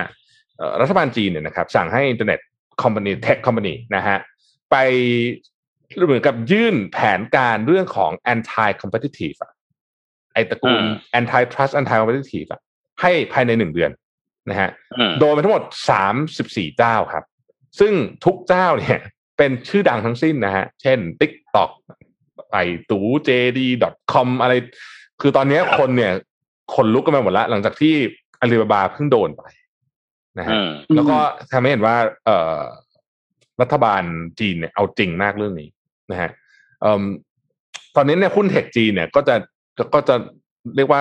ร้อนร้อนหนาวๆหน่อยนะฮะเพราะว่าอืมเอ่อครับมีเรื่องนี้นะอีกเรื่องหนึ่งเอาไปเร็วๆนะครับ Boeing 737 Max นะทุกคนยังจำ Boeing 737 Max ใช่ไหมครับถูกกราวอีกแล้วนะครับ อีกแล้วนะอ้าวหลังจากที่ Boeing เขาเพิ่งแจ้ขับมาบินไม่นานกลับมาบินแล้วกลับมาบินแล้วก็ไม่รู้ได้บินเยอะขนาดไหน เพราะว่ายังมันก็การบินยังไม่โคฟื้นวิดแต่ถูกกราวอีกแล้วนะครับ เอ่อล่าสุดนะฮะครับก็สายการบิน16แห่งนะครับ ถูกเอ่อระงับการใช้นะครับ โดยบริษัท Boeing ออกมา บอกว่าเอ๊ะอาจจะมีความบกพร่องด้านระบบไฟฟ้านะฮะคือถ้าครั้งนี้เนี่ยมีอะไรอีก หรือเกิดอะไรขึ้นมาอีกเนี่ย คิดว่าน่าจะเป็นจุดจบของรุ่นนี้เลยนะ คงไม่ได้ใช้แล้วล่ะเพราะว่า อืม มันหลายเรื่องมารวมกันอะเรื่องอืมเรื่องโควิด เรื่องอะไรด้วยนะฮะแล้วก็มาเจอปัญหาอีกเนี่ย ก็คิดว่าโอ้โหอันนี้อาจจะอาจจะยาวนะเป็นไปได้ที่จะยาวนะฮะ ก็ก็เป็นกำลังใจให้อะผมมีความรู้รอบตัว ทุกท่านรู้ไหมว่าครับ อาคารของรัฐที่ใหญ่สุดในโลกไม่ใช่อาคารของรัฐที่ใหญ่สุดในโลกเนี่ยคืออาคารอะไรรู้ไหมครับความรู้รอบตัวรู้ไหม ใหญ่สุดในโลกนะอาคารของรัฐในโลกนะอาคารของรัฐนะครับของรัฐของรัฐเพนทากฟัองนก์ชันไหนก็ได้รู้ไหมเพนทากอนเพนทากอนถูกต้องครับเก่งมากอ่าหกแสนอ่าตารางเมตร อันดับหนึ่งนะฮะของรัฐครับของโลก อาคารของรัฐที่ใหญ่อันดับสองคือนนรู้แล้วว่าจะไปอะไรโอ้เดี๋ยวนะให้อันนี้ผมไม่รู้นะ แต่ผมเดานะอ้าวหลักมาท่านผู้ชมอยากเดาไหมรัฐรัฐสภาประเทศไทย ถูกต้องเฮ้ยถามจริงแล้วเป็นรัฐสภาโอ้โหแล้วเป็นรัฐสภาที่ใหญ่ที่สุดในโลกนะครับ รัฐสภาใหญ่ที่สุดในโลกครับ ปิดหน้าเลยคือแบบเออเอาจโอ้ริงไม่จริงน่าผมไม่เชื่อล้อเล่นอะไรหรอกก็รัฐสภาที่ที่อยู่ตรงเกียรติกายอะท่านสสผู้ทรงเกียรติอืมที่อยู่ตรงที่อยู่ตรงเกียร์กายอันนี้ที่คือตั้งขึ้นมาใหม่นะครับ คือคือถ้ารัฐสภาเราใหญ่ที่สุดแล้ว คือเขาจะไปประชุมไม่มีการขาดประชุมแล้วใช่ไหมครับพี่ อ่าเป็นไงฮะอืมไม่หรอกเพราะแอร์เย็นคงเข้ามาเข้ามาประชุมได้แหละแอร์เย็นคืออย่างนี้นะ คือผมเนี่ยก็ไปหาข้อมูลมานิดหนึ่งนะครับ ก็คือว่า โอเครัฐสภาไทยนะขนาดนี้เป็นรัฐสภาที่ใหญ่ที่สุดในโลกอันดับหนึ่งนะครับ ก็แซงรัฐสภาของโรมาเนียนะฮะที่เป็นอืมเอ่อใหญ่ที่สุดในโลกเป็นอันดับสองนะตอนนี้นะครับ ถูกแย่งตำแหน่งไปโดยรัฐสภาของไทยเนี่ยนะฮะเรามีพื้นที่ใช้สอยเนี่ยนะครับเอ่ออยู่ที่สี่แสนสองหมื่นสี่พันตารางเมตรนะฮะอืมพื้นที่ใช้สอยเมื่อกี้เพนทากอนเอาไปทำเท่าไหร่นะครับเอาไปทำอะไรเยอะแยะหกแสนกว่าเพนทากอนหกแสนฮะเพนทากอนหกแสน อันนี้เพนทากอนคืออาคารรูปเผื่อเผื่อเผื่อท่านไหนที่ที่ที่นึกภาพว่าคืออาคารรูปห้าเหลี่ยมที่เป็นที่ทำการของกระทรวงกลาโหมของสหรัฐซึ่งใหญ่จริงอันนั้นใหญ่จริงนะฮะใหญ่มากๆนะฮะหกแสนนะครับ ก็อันนี้น่าสนใจ ประเด็นที่น่าสนใจคือว่า ผมไปดูรัฐสภาประเทศหนึ่งผมชอบมากเลยคือของเยอรมันนะอัฮะงกฤษครับอะอังกฤษอังกฤษก็อ๋ออังกฤษก็ชอบแต่ว่าของเยอรมันมันน่าสนใจในดีไซน์ครับ คือเขาให้ประชาชนเนี่ย สามารถขึ้นมาอยู่ข้างบนคือมันเป็นเหมือนทางวนน่ะ แล้วคุณสามารถอืมมองดูสอสอเนี่ย เหมือนจากมุมเบิร์ดไอวิวส์อะมันไม่ถึงขนาด bird's eye views แต่ว่ามุมบนน่ะนึกออกไหมฮะ แล้วก็ครับยืนอยู่ข้างบนเหนือที่สอสอนั่งอะเหนือสเหนือเหนือ stadium ของสอสอนะฮะยืนอยู่ตรงนั้อืนมแล้วก็มองดูได้เลย คือเหมือนกับว่าเขากำลังจะสื่อว่าประเทศเป็นของประชาชนนึกออกไหมมันเป็นเชิงสัญลักษณ์อะไรบางอย่างอ่าเป็นเชิงสัญลักษณ์อืมอำนาจอำนาจที่แท้จริงแล้วก็อยู่เหนือนักการเมืองและผู้บริหารประเทศเนี่ยจริงคือประชาชนที่เลือกท่านเข้ามา ถูกต้อง ถูกต้องโอ้โหนี่ลึกซึ้งลึกซึ้งไหมลึกซึ้งไหมนะฮะอืมทีนี้ต้องบอกก่อนว่า เอ่อเอ่อรัฐสภาเนี่ยไม่ได้ถูกคิดเริ่มในสมัยรัฐบาลนี้นะเดี๋ยวจะหาว่าแซกเขาจะทุกเรื่องไม่ใช่นะครับ เริ่มในเอ่อปีสองห้าห้าหนึ่งตอนนั้นเนี่ยเอ่อคุณสมัครสุนทรเวชเป็นนายกรัฐมนตรีนะครับอืมซึ่งเอ่อเอาแหละผมผมคือจะใหญ่จะเล็กเนี่ยผมคิดว่ามันมันก็เอ่อ debatable นะเรื่องนี้แล้วแต่แต่ผมครับคิดว่าอย่างหนึ่งที่เราอยากจะเห็น ก็คือรัฐสภาเป็นที่พึ่งของประชาชนจริงๆ อืมอันนี้ไม่ได้พูดแต่ฝั่งรัฐบาลแล้วนะ ทั้งหมดเลยอะที่อยู่ครัที่บอยู่ในที่นั่งอยู่ในสภาที่สามารถควบคุมอำนาจของของการบริหารประเทศส่วนหนึ่งได้ครับนั่นแหละอืมนะฮะอืมสภาทีนี้นนท์ส่งรูปเข้าไปให้ดูครับอืมพี่พี่พี่พี่ยังไม่พี่พี่พี่พี่ยังงงว่าเราอยากเป็นรองเพนทากอนได้ไงใช่ไหมไอ้ยกำลังผมกำลังดูข่าวในกรุงเทพธุรกิจเขาลงไว้บอก การก่อสร้างเนี่ย 900 วันมีการขยายสัญญาก่อสร้างมาแล้วสี่รอบ อืมโอ้โหสร้างอะไรกัน900วันอะก็มันสี่แสนกว่าตารางเมตรนะครับ มันก็ต้องนานหน่อย มันใหญ่มากนะสี่แสนกว่าตารางเมตรนี่คือใหญ่มากๆนะเราลองนึกถึงเอ่ออาคารขนาดหนึ่งหมื่นตารางเมตรดูเนาะอืมแล้วแล้วแล้วเป็นสี่แสนโอ้โหใหญ่จริง ใหญ่มากใหญ่มากแต่นี่ฉะนั้นผมว่าสถานมันมีที่มันไม่มีมีความภาพไม่มีสความภาอังกฤษให้ดูอืมผมว่าสถานที่อะไม่มีความสำคัญเท่ากับระบบการบริหารจัดการภายใน คืออืมผมผมไม่ได้อะไรนะแต่ผมว่า ระบบการตรวจสอบโดยรัฐสภามันมีความจำเป็นมาก คือผมไม่แน่ใจว่าที่เราที่ที่ปัจจุบันเนี่ยเราเดินมาถึงไม่ว่าจะเป็นเรื่องวัคซีนเรื่องนู่นเรื่องนี้นั้น เพราะว่าระบบภายในสภาเนี่ยมันทำงานไม่ได้หรือเปล่ากลไกของสภามันทำงานไม่ได้อย่างเต็มที่หรือเปล่าเพราะฉะนั้นสถานที่เนี่ยใหญ่ก็ใหญ่ไปเอาไม่เป็นไรสร้างแล้วจะให้ไปทุบทิ้งมันก็คงไม่ใช่ แต่ว่าสิ่งที่อยากเห็นมากกว่าคือกลไกของสภาเนี่ยมันทำงานได้อย่างแท้จริงคือ จะแบบทุกอย่างจะต้องเห็นด้วยกันหมดออกมาร้อยเปอร์เซ็นเนี่ยมันเป็นไปไม่ได้อะ เพราะฉะนั้นกลไกสภาสำคัญที่สุดสำคัญกว่าสถานที่แน่นอน อืม แน่นอนคือเนี่ยเนี่ยเนี่ยภาพที่ง่ายขึ้นอๆยู่คนตอนนี้คนจะทำงานอยู่ไหนก็ทำงานได้อะอืมอืมเอาใช้หลักการง่ายๆคนจะทำงานอยู่ไหนก็ทำงานได้อะใช่ถ้าคนทำจะงานไม่ที่คริสทำงานครับทำงานที่คริสตัลคลับยังทำได้เลยแน่แน่แน่แน่แหม่ผมแวะไปแซะเขาอีกอ่าไม่นี่ท่านท่านเดี๋ยวท่านผู้ชมท่านผู้ฟังต้องอย่างนี้ก่อนนะครับ ผมอธิบายนิดนึงคือช่วงนี้เนี่ยเราอาจจะอ่านข่าวน้อย คุยเยอะหน่อยเพราะว่าช่วงนี้เป็นวันหยุด อันนี้ต้องบอกอย่างนี้ก่อนนะฮะใช่วันหยุดมันก็ด้วยสแล้วก็บายแล้วก็ซูมเนี่ยเราลองแล้วว่า ถ้าอ่านข่าวแบบปกติเล่าข่าวอะ หลับ ไม่หลุกเลยๆมันไม่มันครับ มันไม่มันเดี๋ยวจะกลับไปเล่าข่าวตอนเรากลับไปที่ห้องส่งเนาะคือ พอเราครับกลับไปสามารถสามารถเข้าเอ่อไปที่ห้องส่งได้ไปไปไปนั่นได้เนี่ยเดี๋ยวจะกลับไปเล่าข่าวแบบเดิมก็คือเยอะๆแต่ว่าตอนนี้เนี่ยจะขออนุญาตทุกท่านเราจะเป็นลักษณะแบบนี้นิดหนึ่งก็คือคุยคุยๆกันเนี่ยครับเป็นเชิงกอคุยกันมากกว่า แก้เหงาแล้วกันเนาะช่วงสงกรานต์เนาะเออแก้เหงาแก้เหงาจริงๆตอนแรกก็จะหยุดด้วยแต่ว่าเราก็แบบเออมาก็ได้นะเอาคุยสักกันหน่อยอ่าเอาสักหน่อยนี่ผมมีผมขอบคุณผมผมมีเรื่องหนึ่งข้สแนะอืมที่ครับคนผมพิมพ์เป็นเรื่องหนึ่งคมมที่เราที่ก็อ่านทุกอันที่อะเชิญเชิญที่คุณฝั่งมาตะวันคุณมาดูฝั่งตะวันตกครับ มันมีประเด็นเรื่องของการเหยียดผิวฮะแต่ประเด็นเนี้ยเออตอนเอ่อตอนเนี้ยเริ่มมาอ่าแรงมากๆในวงการกีฬา โดยเฉพาะวงการฟุตบอลนะครับ มันเกิดขึ้นในวันสุดสัปดาห์ที่ผ่านมาฮะที่เกมของทอตแนมฮอตสเปอร์นะครับ เอ่อเอ่อเขาครับลงแข่งกับทางเกมนั้นแพ้แมนยูด้วยครับ แพ้สามหนึ่งอะแพ้แมนยูไปนะครับ แล้วก็ในในในทีมทอตแนมฮอตสเปอร์เนี่ยมันมีมันมีครับเอ่อเรียกว่า striker เป็นเอ่อดาวยิงชาวเอเชียที่ซอนฮึงมิน ซึ่งเป็นคนเกาหลีใต้เนาะก็อันนี้คือแบบซูเปอร์สตาร์เป็นซูเปอร์สตาร์เลยนะครับ ประเด็นมันก็คือว่าทีมฟุตบอลเนี่ยพอเวลามันแพ้เนี่ยมันชอบหาหาแพะ แล้วแพะในปัจจุบันเนี่ยจะเป็นแพะในเชิงเหยียดผิว แบบซอนฮึงมินเอ่อจริงจริงยิงนะยิงประตูในเกมที่เจอกับแมนเชสเตอร์ยูไนเต็ดด้วย แต่กลายเป็นว่าพอแพ้ปั๊บเนี่ยเขากลายเป็นแพะรับบาปจากมันมีประตูหนึ่งอะที่แบบเหมือนกับเขาไปทำให้มันเสียจังหวะแล้วทำให้ทีมเนี่ยเสียประตูเอ่อแฟนบอลเนี่ยเข้ามาเข้ามาเรียกว่าบูลลี่ก็ได้ แต่บูลลี่ไม่ใช่บูลลี่ธรรมดาในเชิงของเอ่อฟอร์มการเล่น แต่บูลลี่ในเชิงเหยียดผิวแทนนะครับเอ่อเลยกลายเป็นประเด็นที่เอ่อจากเดิมเนี่ยมันมีประเด็นพวกเนี้ยอยู่บ้างแล้ว แต่พอมีประเด็นของตอนเฮอร์มินขึ้นมาปั๊บเนี่ยก่อนเอ่อคนที่โดนไปด้วยอีกคนก็คือดาวินสันซานเชสซึ่งเป็นกองหลัง ตอนนี้ก็เลยกลายเป็นว่าในวงการฟุตบอลเนี่ยเอ่อจะมีมีเอ่อมีแนวทางที่อาจจะแบนโซเชียลมีเดียทั้งหมด คือนักฟุตบอลทุกคนจะไม่ไม่เล่นโซเชียลมีเดียเลย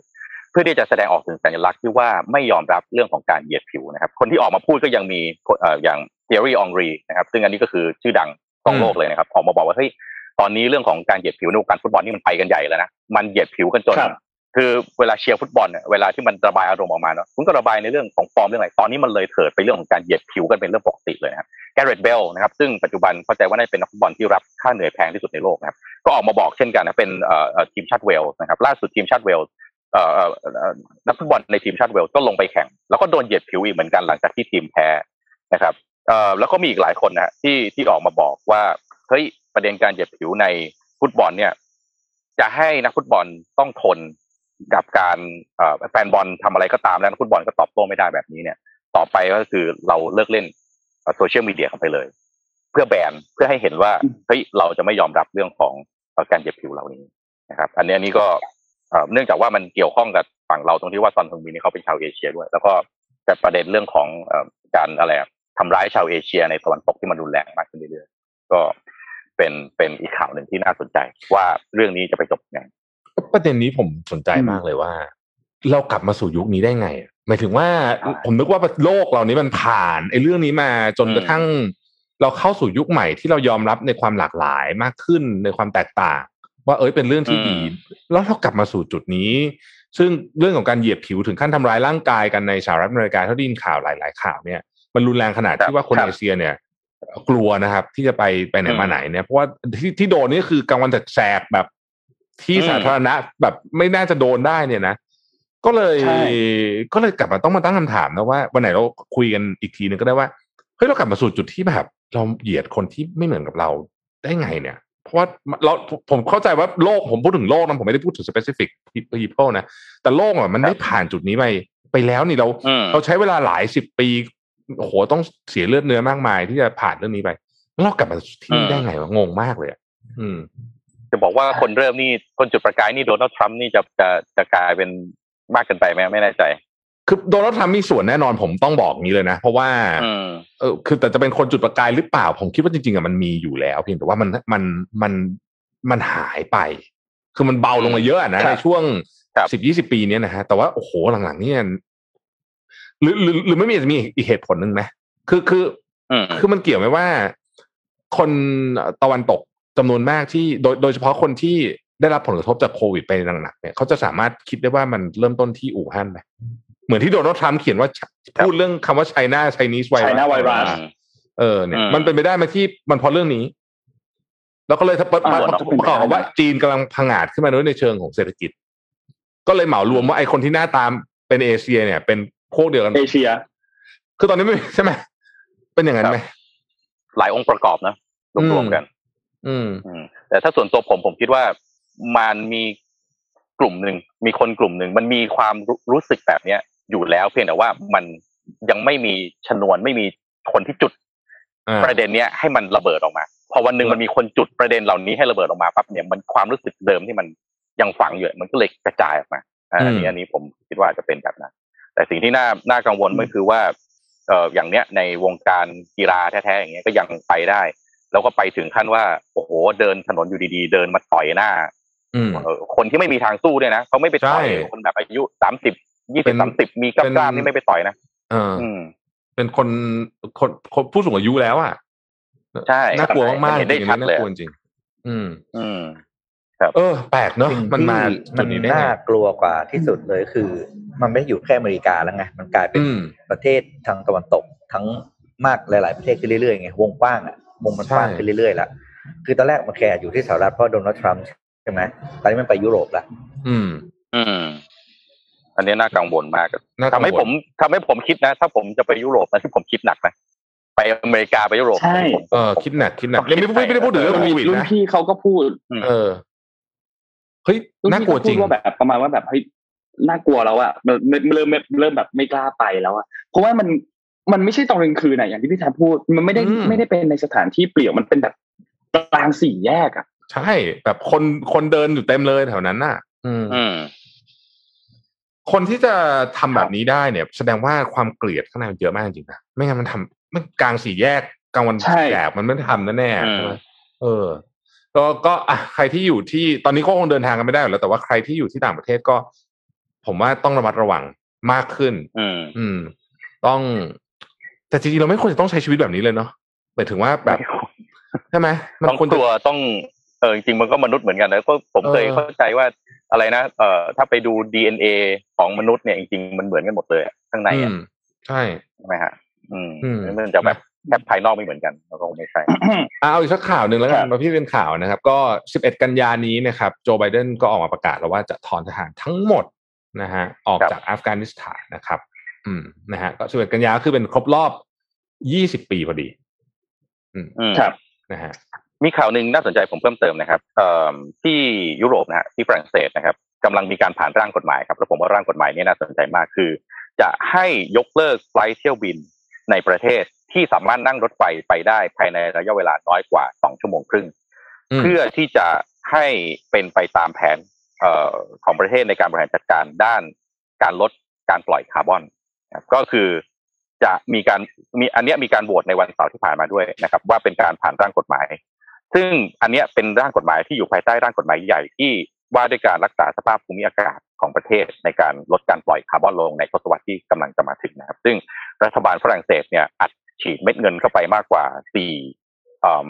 สี่พันล้านยูโร ก็คือประมาณหนึ่งแสนห้าหมื่นล้านบาทนะครับ ให้กับสายการบินแอร์ฟรานซ์แล้วนะครับเอ่อซึ่งคาดว่าแอร์ฟรานซ์เนี่ยน่าจะขาดทุนแบบเละเทะนะครับคาดว่าจะขาดทุนประมาณสักเอ่อเกือบห้าหมื่นล้านบาทนะครับ แล้วก็ จะมีการยกเลิก flight เที่ยวบินที่เป็นที่เป็นเที่ยวบินในประเทศอีกนี้ถ้ามองเห็นนะอุตสาหกรรมการบินอนาคต ถ้าที่ยุโรปคิดได้ ผมเชื่อว่าประเทศอื่น ก็จะต้องมาในเทรนด์แบบนี้เหมือนกันว่าการลดการปล่อยคาร์บอนแบบนี้เอ่อมันมันก็จะเกี่ยวเนื่องกับรถไฟความเร็วสูง แล้วก็โครงสร้างพื้นฐานต่างๆในการคมนาคมในประเทศที่กำลังมีการก่อสร้างอยู่ ในอนาคตอุตสาหกรรมการบินน่าจะเหนื่อยขึ้นเรื่อยๆ เพราะว่าเอ่อการจะใช้เชื้อเพลิงทดแทนอะไรของสายการบินนี่เราก็ยังไม่ค่อยเห็นเท่าไหร่ นะครับอืมก็ยังใช้น้ำมันยังใช้อะไรอยู่นะครับครับเออคุณพรวัตกำลังจะบอกว่าเครื่องบินที่ใช้พลังงานทางเลือกอื่นเนี่ย ยังไม่ได้ถูกพัฒนาไปมากนักถูกไหมฮะเราเห็นเหมือนกันนะไม่ข่าวจะใช้ไฮโดรเจน ใช้นู่นใช้นี่แต่ว่าอืมอืมอืมอืมเออถ้าเราติดตามข่าวพวกเทคมาเราจะเห็นว่า อันเนี้ย ฟังดูแล้วมันยังค่อนข้างห่างไกลจากความเป็นจริงเยอะมาก ไม่เหมือนกับตอนรถไฟฟ้าพัฒนาวันนั้นมันเร็ว เราเห็นว่าเฮ้ยข่าวมันออกแบบทุกอาทิตย์อะไรเงี้ย แต่เครื่องบินผมเห็นด้วยว่านานๆจะมีข่าวมาทีแล้วก็เป็นเชิงคอนเซปต์แล้วก็หายไปแบบใช่หายครับไปเลยใช่ครับนะซึ่งคงจะยากการคมนาคมทางบกอืมการคมนาคมทางบกเนี่ยจะจะเห็นเทรนด์ชัดเจนมากกว่าทั้งรถยนต์ที่เป็น EV ไม่ว่าจะเป็นรถส่วนตัวรถบัสนะไปจนถึงรถไฟนะครับ รถไฟที่เอ่อใช้ไฟฟ้าใช้พลังงานอย่างอื่นที่เป็นทางเลือกที่ดีกว่า คือสุดท้ายในโลกมันก็วิ่งไปหาจุดที่มันดีกว่า แล้วก็อุตสาหกรรมการบิน ซึ่งตอนนี้ก็เจอเรื่องของโควิด แล้วเนี่ยฮะ ก็เจอเรื่องของการต้องลดการปล่อยคาร์บอนอีกนะครับ ก็อืมอะอุตสาหกรรมการบินก็น่าจะเหนื่อยมากขึ้นในอนาคตแต่ผมผมมองแล้วน่าสนใจนะ การลดคือเรียกว่าหักดิบเลยอะยกเลิกไฟลท์เที่ยวบินที่บินได้ภายในระยะเวลาเอ่อที่นั่งรถไฟไปถึงได้ภายในเวลาแค่สองชั่วโมงครึ่งถ้าประเทศเราสองชั่วโมงครึ่งถ้าเป็นรถไฟความเร็วสูงนะไปได้เกือบเชียงใหม่เลยอะอืม อืม อืมใช่ไหมที่ที่ฝรั่งเศสรถไฟเขาค่อนข้างดีด้วยนะเอออ่า TG DJV ใช่ DJV หรือรถไฟเขาภาษาอังกฤษก็ T- TGV เออก็รถไฟตเขาอนดีตอนตอนตอนผมไปนั่งก็ตอนดีตอนที่ไปทำสตาร์ทอัพที่ฝรั่งเศสก็คือเรียกว่านั่งรถไฟนี่ลืมลืมเครื่องบินไปเลยอะอืมเออแต่มีแต่มีบ้านท่านหเรานึ่งนี่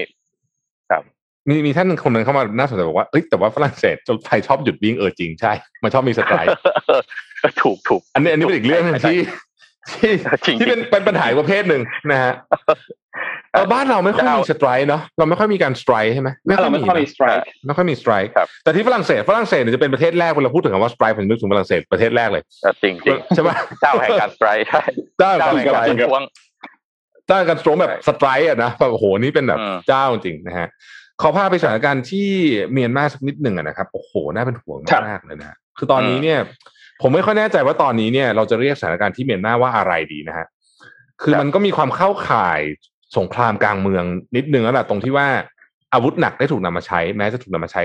จากฝั่งของทหารซะเยอะก็เถอะนะครับณขณะนี้เนี่ยเอิ่มสถานการณ์ในเมียนมาเนี่ยเออมันเริ่มปิดลงเรื่อยๆในในความหมายที่ว่าเราเริ่มรู้ข่าวหลายอย่างเนี่ย น้อยลงกว่าตอนแรกนะฮะเพราะว่าคนที่ทำข่าวจำนวนมากตอนนี้ถูกจับไปแล้วเอาว่างันเถอะนะฮะก็คือถูกเซ็นเซอร์โดยวิธีการนี้ผม ผมคิดว่าตอนนี้เนี่ยเอ่อ R2P responsibility to protect ก็คือ ก็คือการส่งทหารของกองกำลังนานาชาติเข้าไปเนี่ยยังยังห่างไกลนะที่ที่เมียนมานะครับเราครับที่อ่านวิเคราะห์สถานการณ์ดูเพราะว่าผมคิดว่าตอนนี้เนี่ยเอ่ออย่างน้อยที่สุดเนี่ยจีนกับรัสเซียก็จะคัดค้านเรื่องนี้เพราะการเดิมก็จะวนลูปอะมันก็ไม่จบทีนะฮะมันก็จะทำอะไรไม่ได้เอ่อที่เมียนมาตอนนี้เนี่ยเอ่อมันเข้าใกล้กะลียุคแล้วนะเพราะว่าเงินก็ ไม่มีจะจ่ายแล้วเพราะว่าเบิกเงินไม่ได้นะฮะเราก็มีการคาดการณ์กันว่าถ้าเป็นแบบนี้เนี่ย ต่อให้เรื่องจบสักประมาณพฤษภามิถุนาเนี่ยนะฮะจะจบท่าไหนยังไม่รู้เนี่ยนะเศรษฐกิจเมียนมาเนี่ย ติดลบแน่ๆได้ถึงยี่สิบเปอร์เซ็นตนะฮะของ GDP นะยี่สิบเปอร์เซ็นที่คุณเอาคืนไม่รู้กี่ปีนะกว่าจะมาคืนจุดเดิมอะสิบปีนะเออใช่ไหมน่าเป็นห่วงน่าเป็นห่วงมากๆนะครับ ตอนนี้น่าเป็นห่ผู้วงครับผู้เสียชีวิตเนี่ย เท่าที่เรารู้เนี่ย ก็ บางวันก็เป็นหลักสิบบางวันก็แต่แต่ร้อยนะฮะเออแต่ว่ามันไม่เห็นทางออกเลยอะทางออกตอนนี้ที่ผมนึกใช่พอจะนึกออกก็คือว่า มันจะมีกองกำลังติดอาวุธเกิดขึ้นติดอาวุธจริงๆแล้วคราวนี้ประชาชนจะไม่ได้ใช้แบบระเบิดทำจากน้ำมันอะไรพวกนี้ละจะเป็นอาวุธจริง ซึ่งก็อาจจะได้รับการสนับสนุนจากเอ่อบรรดากลุ่มชาติพันธุ์หรือเปล่านะฮะ ครับ ซึ่งมันก็คือจะเอาตอนนี้คนธรรมดาผู้เสียชีวิตเนี่ยติดอาวุธนะอืม ผู้เสียชีวิตก็ประมาณแบบละเจ็ดถึงแปดร้อยนี่คือตัวเลขล่าสุดที่เราได้รับการรายงานนะเราก็เป็นตัวเลขแบบ ไม่เราไม่เราไม่รู้เลยว่ามันมีตัวเลขที่ถูกซ่อนไปมากกว่านี้หรือเปล่าอืมเพราะว่าสื่อหรือว่าอะไรก็เริ่มเริ่มถูกจำกัด สัญญาณอินเทอร์เน็ตต่างๆ เริ่มถูกจำกัดให้ให้เข้า ให้เข้าถึงข้อมูลได้ยากขึ้นนะครับอืมสำหรับที่เมียนมา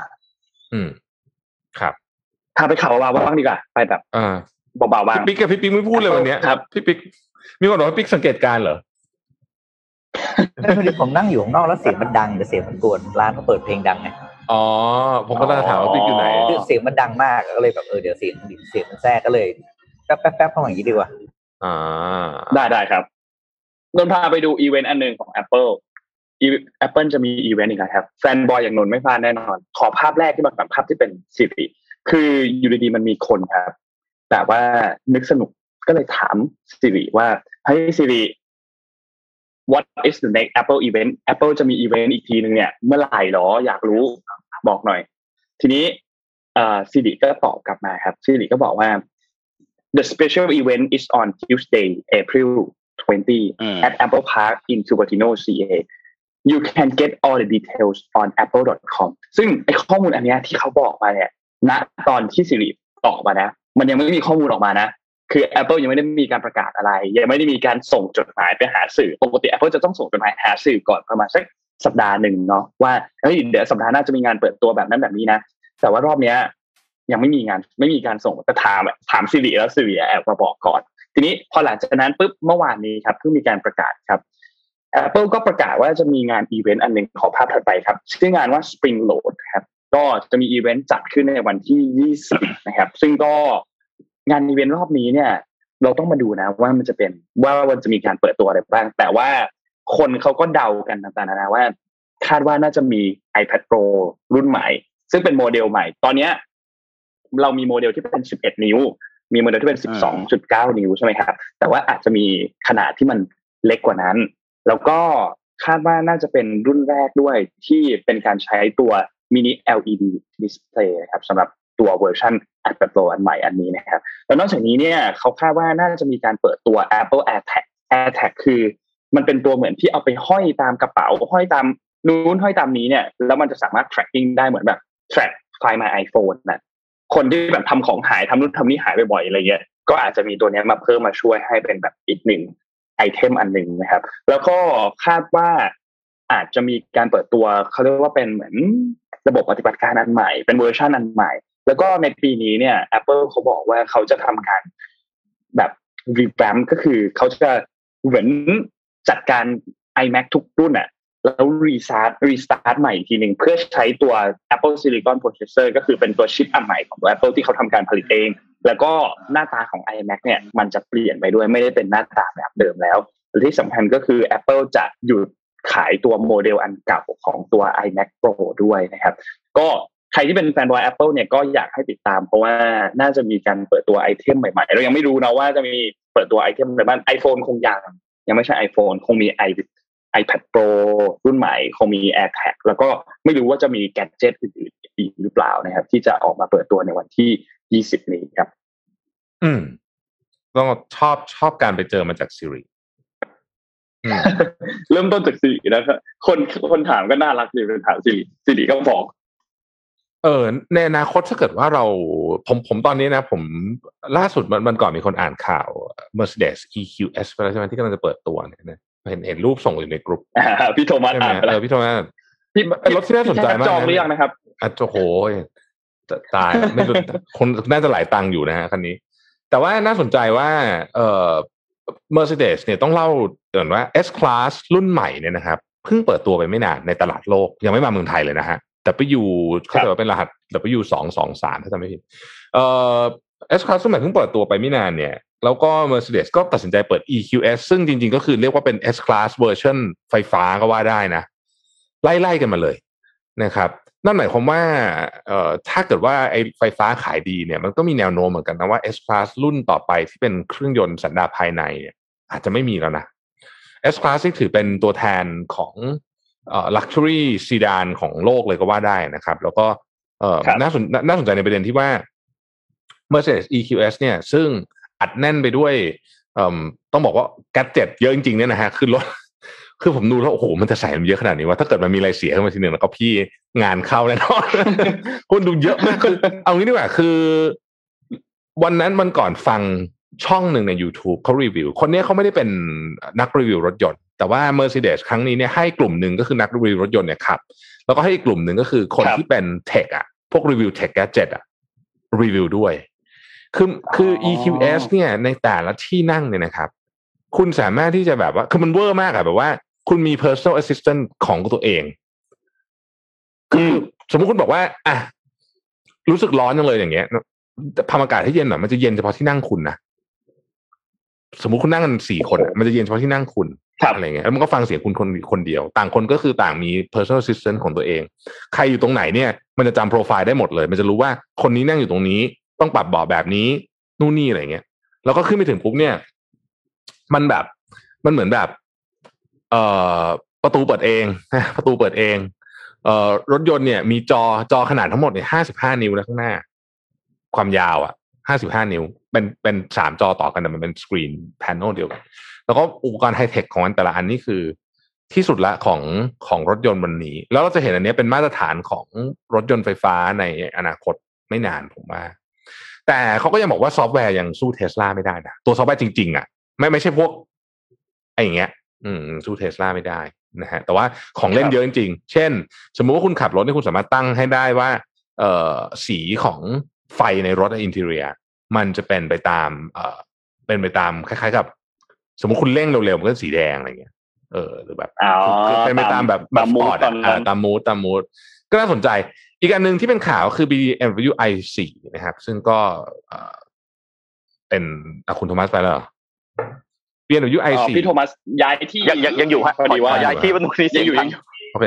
เอ่อ BMW i4 ครับผมก็เป็นรถไฟฟ้าอีกรุ่นหนึ่งที่ รถไฟฟ้าเนี่ยปกติมันจะมีปัญหาเรื่องนึงคือเรื่องเสียงนะไม่ไม่ปัญหาคือเสียงเบาเกินไปนะฮะแล้วก็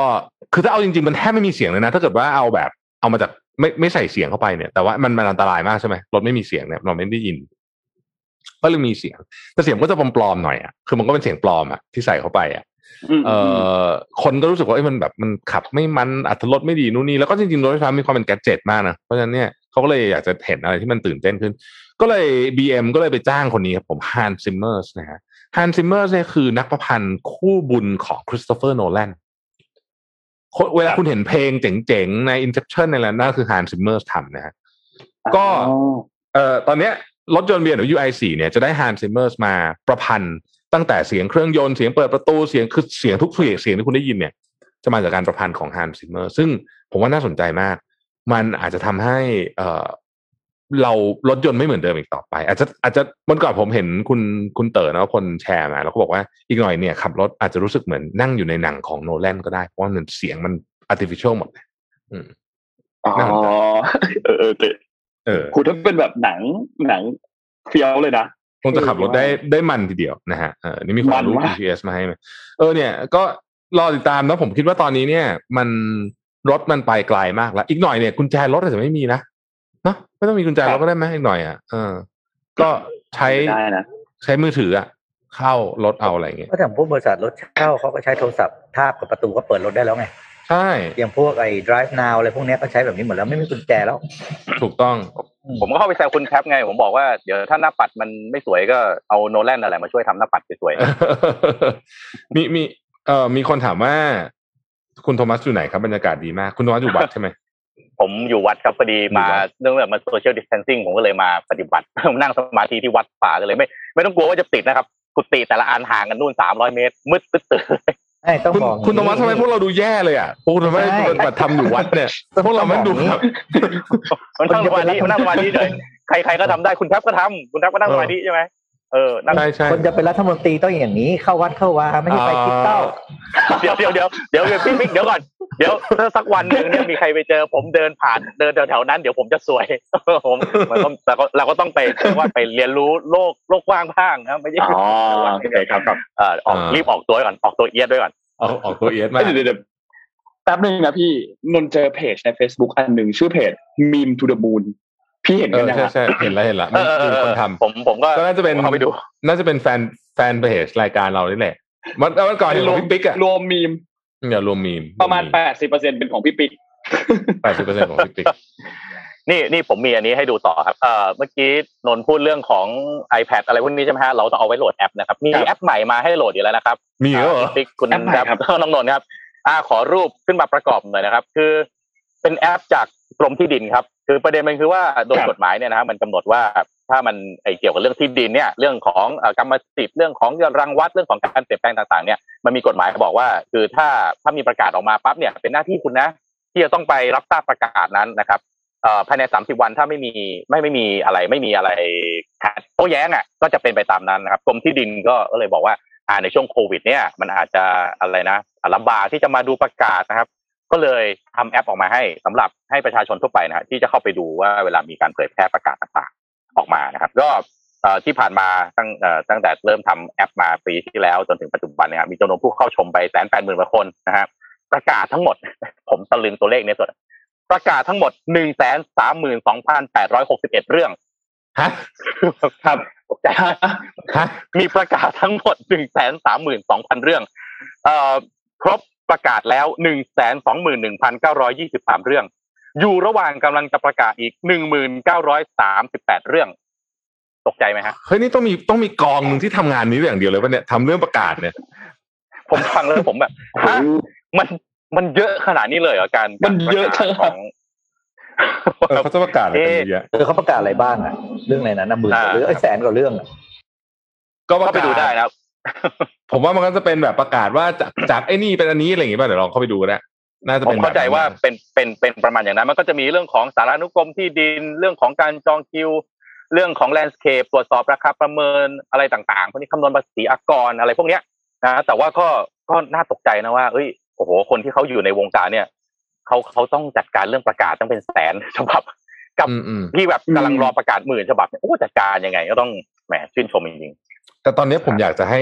เอออันนี้เสนอสักเรื่องหนึ่งกันอันนี้ไม่ได้แซะเสนอจริงๆ ก็คือว่าอยากจะเห็นดิจิทัลทรานส์ o r เมชันของภาครัฐที่เป็นรูปธรรมผมเข้าใจนะว่ามันทำยากมาก คือเพราะว่าอืมผมผมเองตอนนี้เนี่ยก็ทำเรื่องหนึ่งอยู่คือที่ผมลองมาช่วยดูคือเรื่องของไอ้ PDPA Final Stage นะๆอืมซึ่งก็พบอืมว่าโอ้โหแค่บริษัทเราเนี่ย นิดเดียวเนี่ย ก็ยังเรื่องใหญ่ ก็ก็มีอะไรต้องทำเยอะพอสมควร เพราะฉะนั้นภาครัฐใหญ่มากๆ แต่ว่าถ้าเกิดว่าสามารถรวม Big Data ได้เมื่อไหร่เนี่ยนะครับ โอ้โห นี่เราจะบริหาร คือคนบริหารประเทศจะเห็นข้อมูลอีกประเภทหนึ่งเลยที่ที่ที่ตอนนี้อาจจะไม่เห็น แล้วก็จะครับ eff- effectiveness เนี่ยมันจะสูงมาก ๆ อืม ก็ฝากหน่วยงานภาครัฐนะครับ ตอนนี้เอ่อเรามีผู้เชี่ยวเรียกว่าคนที่น่าจะมีความสามารถแล้วก็พอมีความรู้นะฮะคุณแทบประวิทย์ฐานไม่เอาแล้วไม่เอาเอาเลยเรียกเชิญเข้าไปเพื่อจะไปช่วยนะฮะเรื่องของ data privacy เรื่องตาพยายามจะพยายามจะส่งผมไปแต่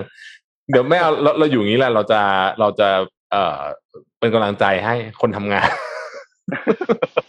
ไม่ไม่จริงๆจริงจะมีคนแล้วถ้าใครสงสัยว่าทำไมทำไมไอ้แบบไอ้พวกนี้คุยเยอะจังทำไมถึงไม่ไปทำงานการเมืองดูอะไรอย่างเงี้ยนะเราก็จะบอกว่าไปฟังสนทนาหาธรรมตอนหนึ่งผมคิดว่าเราค่อนข้างจะได้เล่าไปพอสมควรละว่ายังไง แต่ก็ไม่ได้ไม่ไม่ได้บอกว่าจะไม่ไปเลยนะ แต่ว่าอืมอ่าเปิดช่องแล้วเหรอเปิดช่องแล้วเหรอไม่ใจไม่อ่อนแล้วเหรอช่องเปิดช่องไม่ไม่ได้ใจอ่อนแต่พูดถึงก็ไม่อนาคตมันไม่แน่ ใครก็ไม่รู้ว่าจะยังไงใช่ไหมแต่ว่าอ่าแต่ผมคิดว่า ผมดูตรงนี้มีประโยชน์กับกับคนอื่นมากกว่า อืม ครับอืมเพราะว่าพูดถ้าถึเข้างไปจริงนะมันจะสมมติจะต้องทำงานเกี่ยวกับรัฐบาลนะสิ่งหนึ่งอืที่มผมอยากจะทำเลยนะผมอยากเป็นเหมือนกับอะไรเขาเรียกโฆษกรัฐบาลอะพี่อยากทำอะไรก็ได้แต่เขาจะให้พี่ทำเปล่าก็ไม่รู้นะไม่ใช่หมายถึงหมายถึงก็เก่งนะก็มันเป็นรัฐมนตรีไงอะไรอย่างอ๋อเงี้ยไม่คือเอาคนสมัครน่าสนใจ สิ่งที่ผมบอกคือ การสื่อสารภาครัฐบางทีออกมาสื่อสารประชาชนหนึ่งไม่รู้เรื่อง ไม่ได้เรียบเรียงข้อมูลมาใช่ไหมไม่ได้เป็นศูนย์รวม อีกการหนึ่งก็คือไว้ทะเลาะกับนักข่าวอืม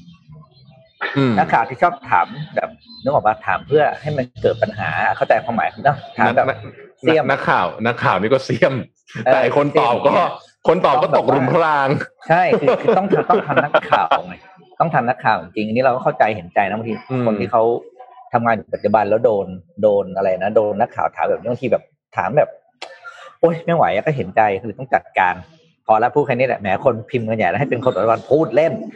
พูดเฉยๆไม่พูดเล่นอืมปไม่ไม่แต่ว่าอืมแต่พี่เป็นโฆษกนะพี่พูดเรื่องเอาเอาพูดกันตามจริงพี่เป็นโฆษกถูกพี่พูดแบบที่พี่อยากพูดไม่ได้อีกอะเขาก็อ่าก็ใช่ก็ใช่เขาก็ไม่ให้พี่พูดก็อีต้กองอะมีแบบสคริปต์ดูเอนิดหน่ออยไม่ได้อีกอะก็น่ามันก็อย่างนี้แหละวนไปวนมาเรื่องเดิมอ๋องั้นงั้นเดี๋ยวส่งคุณธรรมัสไปเคลียร์เรื่องระบบราชการไม่ก่ผมลเสยนอพี่ปิ๊กพี่ปิ๊กเอางี้พี่ปิ๊กเอางี้คือเวลาทำเนี่ยพี่ปิ๊กอย่าไปคิดว่าพี่ปิ๊กจะทำนาน แล้วพอพี่ปิ๊กเข้าไปทำนะฮะพี่ปิ๊กอืมใส่เต็มที่ที่พี่ปิ๊กต้องการเลย ได้ครั้งเดียวสามเท่านั้นแหแล้ละวก็ให้พี่ปิ๊กออกหมดเลยเออโอเคแต่แหละแต่พี่ปิ๊กได้ครั้งกลายเดีเป็นยวตำนานแต่เป็นคนที่กลายเป็ถูนกตำนาน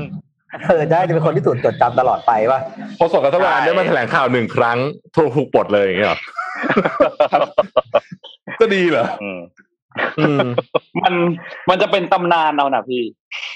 อืม เออ ได้ครั้งเดียวนะ เข้าไปปุ๊บเขาปลดเลย ได้ครั้งเดียวนะนรุ่งขึ้นประโยคเดียววันรุ่งขึ้นนอนอยู่บ้านไม่ต้องทำงานไม่ไม่ไม่ถ้าเกิดพี่ขึ้นไปถึงโพเดียมแล้วอะพี่ได้แถลงจนจบ ไม่มีใครเขากระโดดชาร์จพี่ลงหรอกผมว่า ก็ไม่แน่เว้ยแต่คงไม่หรอกว่าเรื่องอะไรเนี่ยเออแต่คงไม่คงไม่ไปไปไปเปลี่ยนเรื่องเปลี่ยนเรื่องเปลี่ยนเรื่องกระโดดชาร์จอ่าอ่าอ่าอ่าก็มีอ่าก็มีตอนหนึ่งที่เราทำในสนทนาธรรมที่บอกว่าทำยังไงให้คนดีคนเก่งเขามีมีส่วนร่วมใช่นั่นแหละไปฟังตอนนั้นไปฟังตอนนั้น เราคุยกันไว้ยาวเหยียดเลยเรื่องเนี้ยอืม ใช่ครับคืคืออไม่ไม่ใช่ใช่ว่าว่าอยากช่วย หรือแบบอยากจะช่วยเต็มที่ไม่ใช่ มันต้องดูบริบทนะดูจังหวะความเหมาะสมใช่แล้วก็ไม่ใช่ว่าคนที่อยู่ตอนนี้ไม่เก่งนะมีคนเก่งๆเยอะ มีคนเก่งๆเยอะครับแต่ว่าเราก็เห็นกรณีของคนที่มีความสามารถที่พยายามจะเข้ามาช่วยแล้วอยู่ไม่ได้เห็นไหมในในอ่าในรุ่นเราที่เราเห็นก็ปรีคือดาวฉายอย่างเงี้ยคุณปรีดีดาวฉายครับเนี่ยชัดเจนเนาะอืมซึ่งเราก็อันนั้นน่ะมันแน่นอนอยู่แล้วล่ะว่ามันต้องเป็นเรื่องนี้ชัวร์ๆเพราะว่าตอนนั้นแกบอกว่าแกมีปัญหาสุขภาพถูกไหมที่ แกที่เอาเหตุผลนะซึ่งเป็นเหตุผลคลาสสิกสุดๆ ของการอืมเวลาใครจะลาออก แต่แน่นอนมันคงไม่ได้เกิดขึ้นภายในในระยะเวลาสั้นขนาดนั้น ก็ก็ใครไปตามเบื้องหลังไหนก็ไปตามดูแล้วกันอืมไหนๆมาเรื่องการเมืองผมว่าเวทีที่จะต้องน่าสนใจมากๆ แล้วแล้วทุกสายตาจะต้องไปจับจองนะครับ ก็คือการเลือกตั้งผู้ว่ากรุงเทพมหานครซึ่งยังไม่รู้นะว่าจะมาเมื่อไหร่ แต่ไม่แน่อ่าปลายปี Q4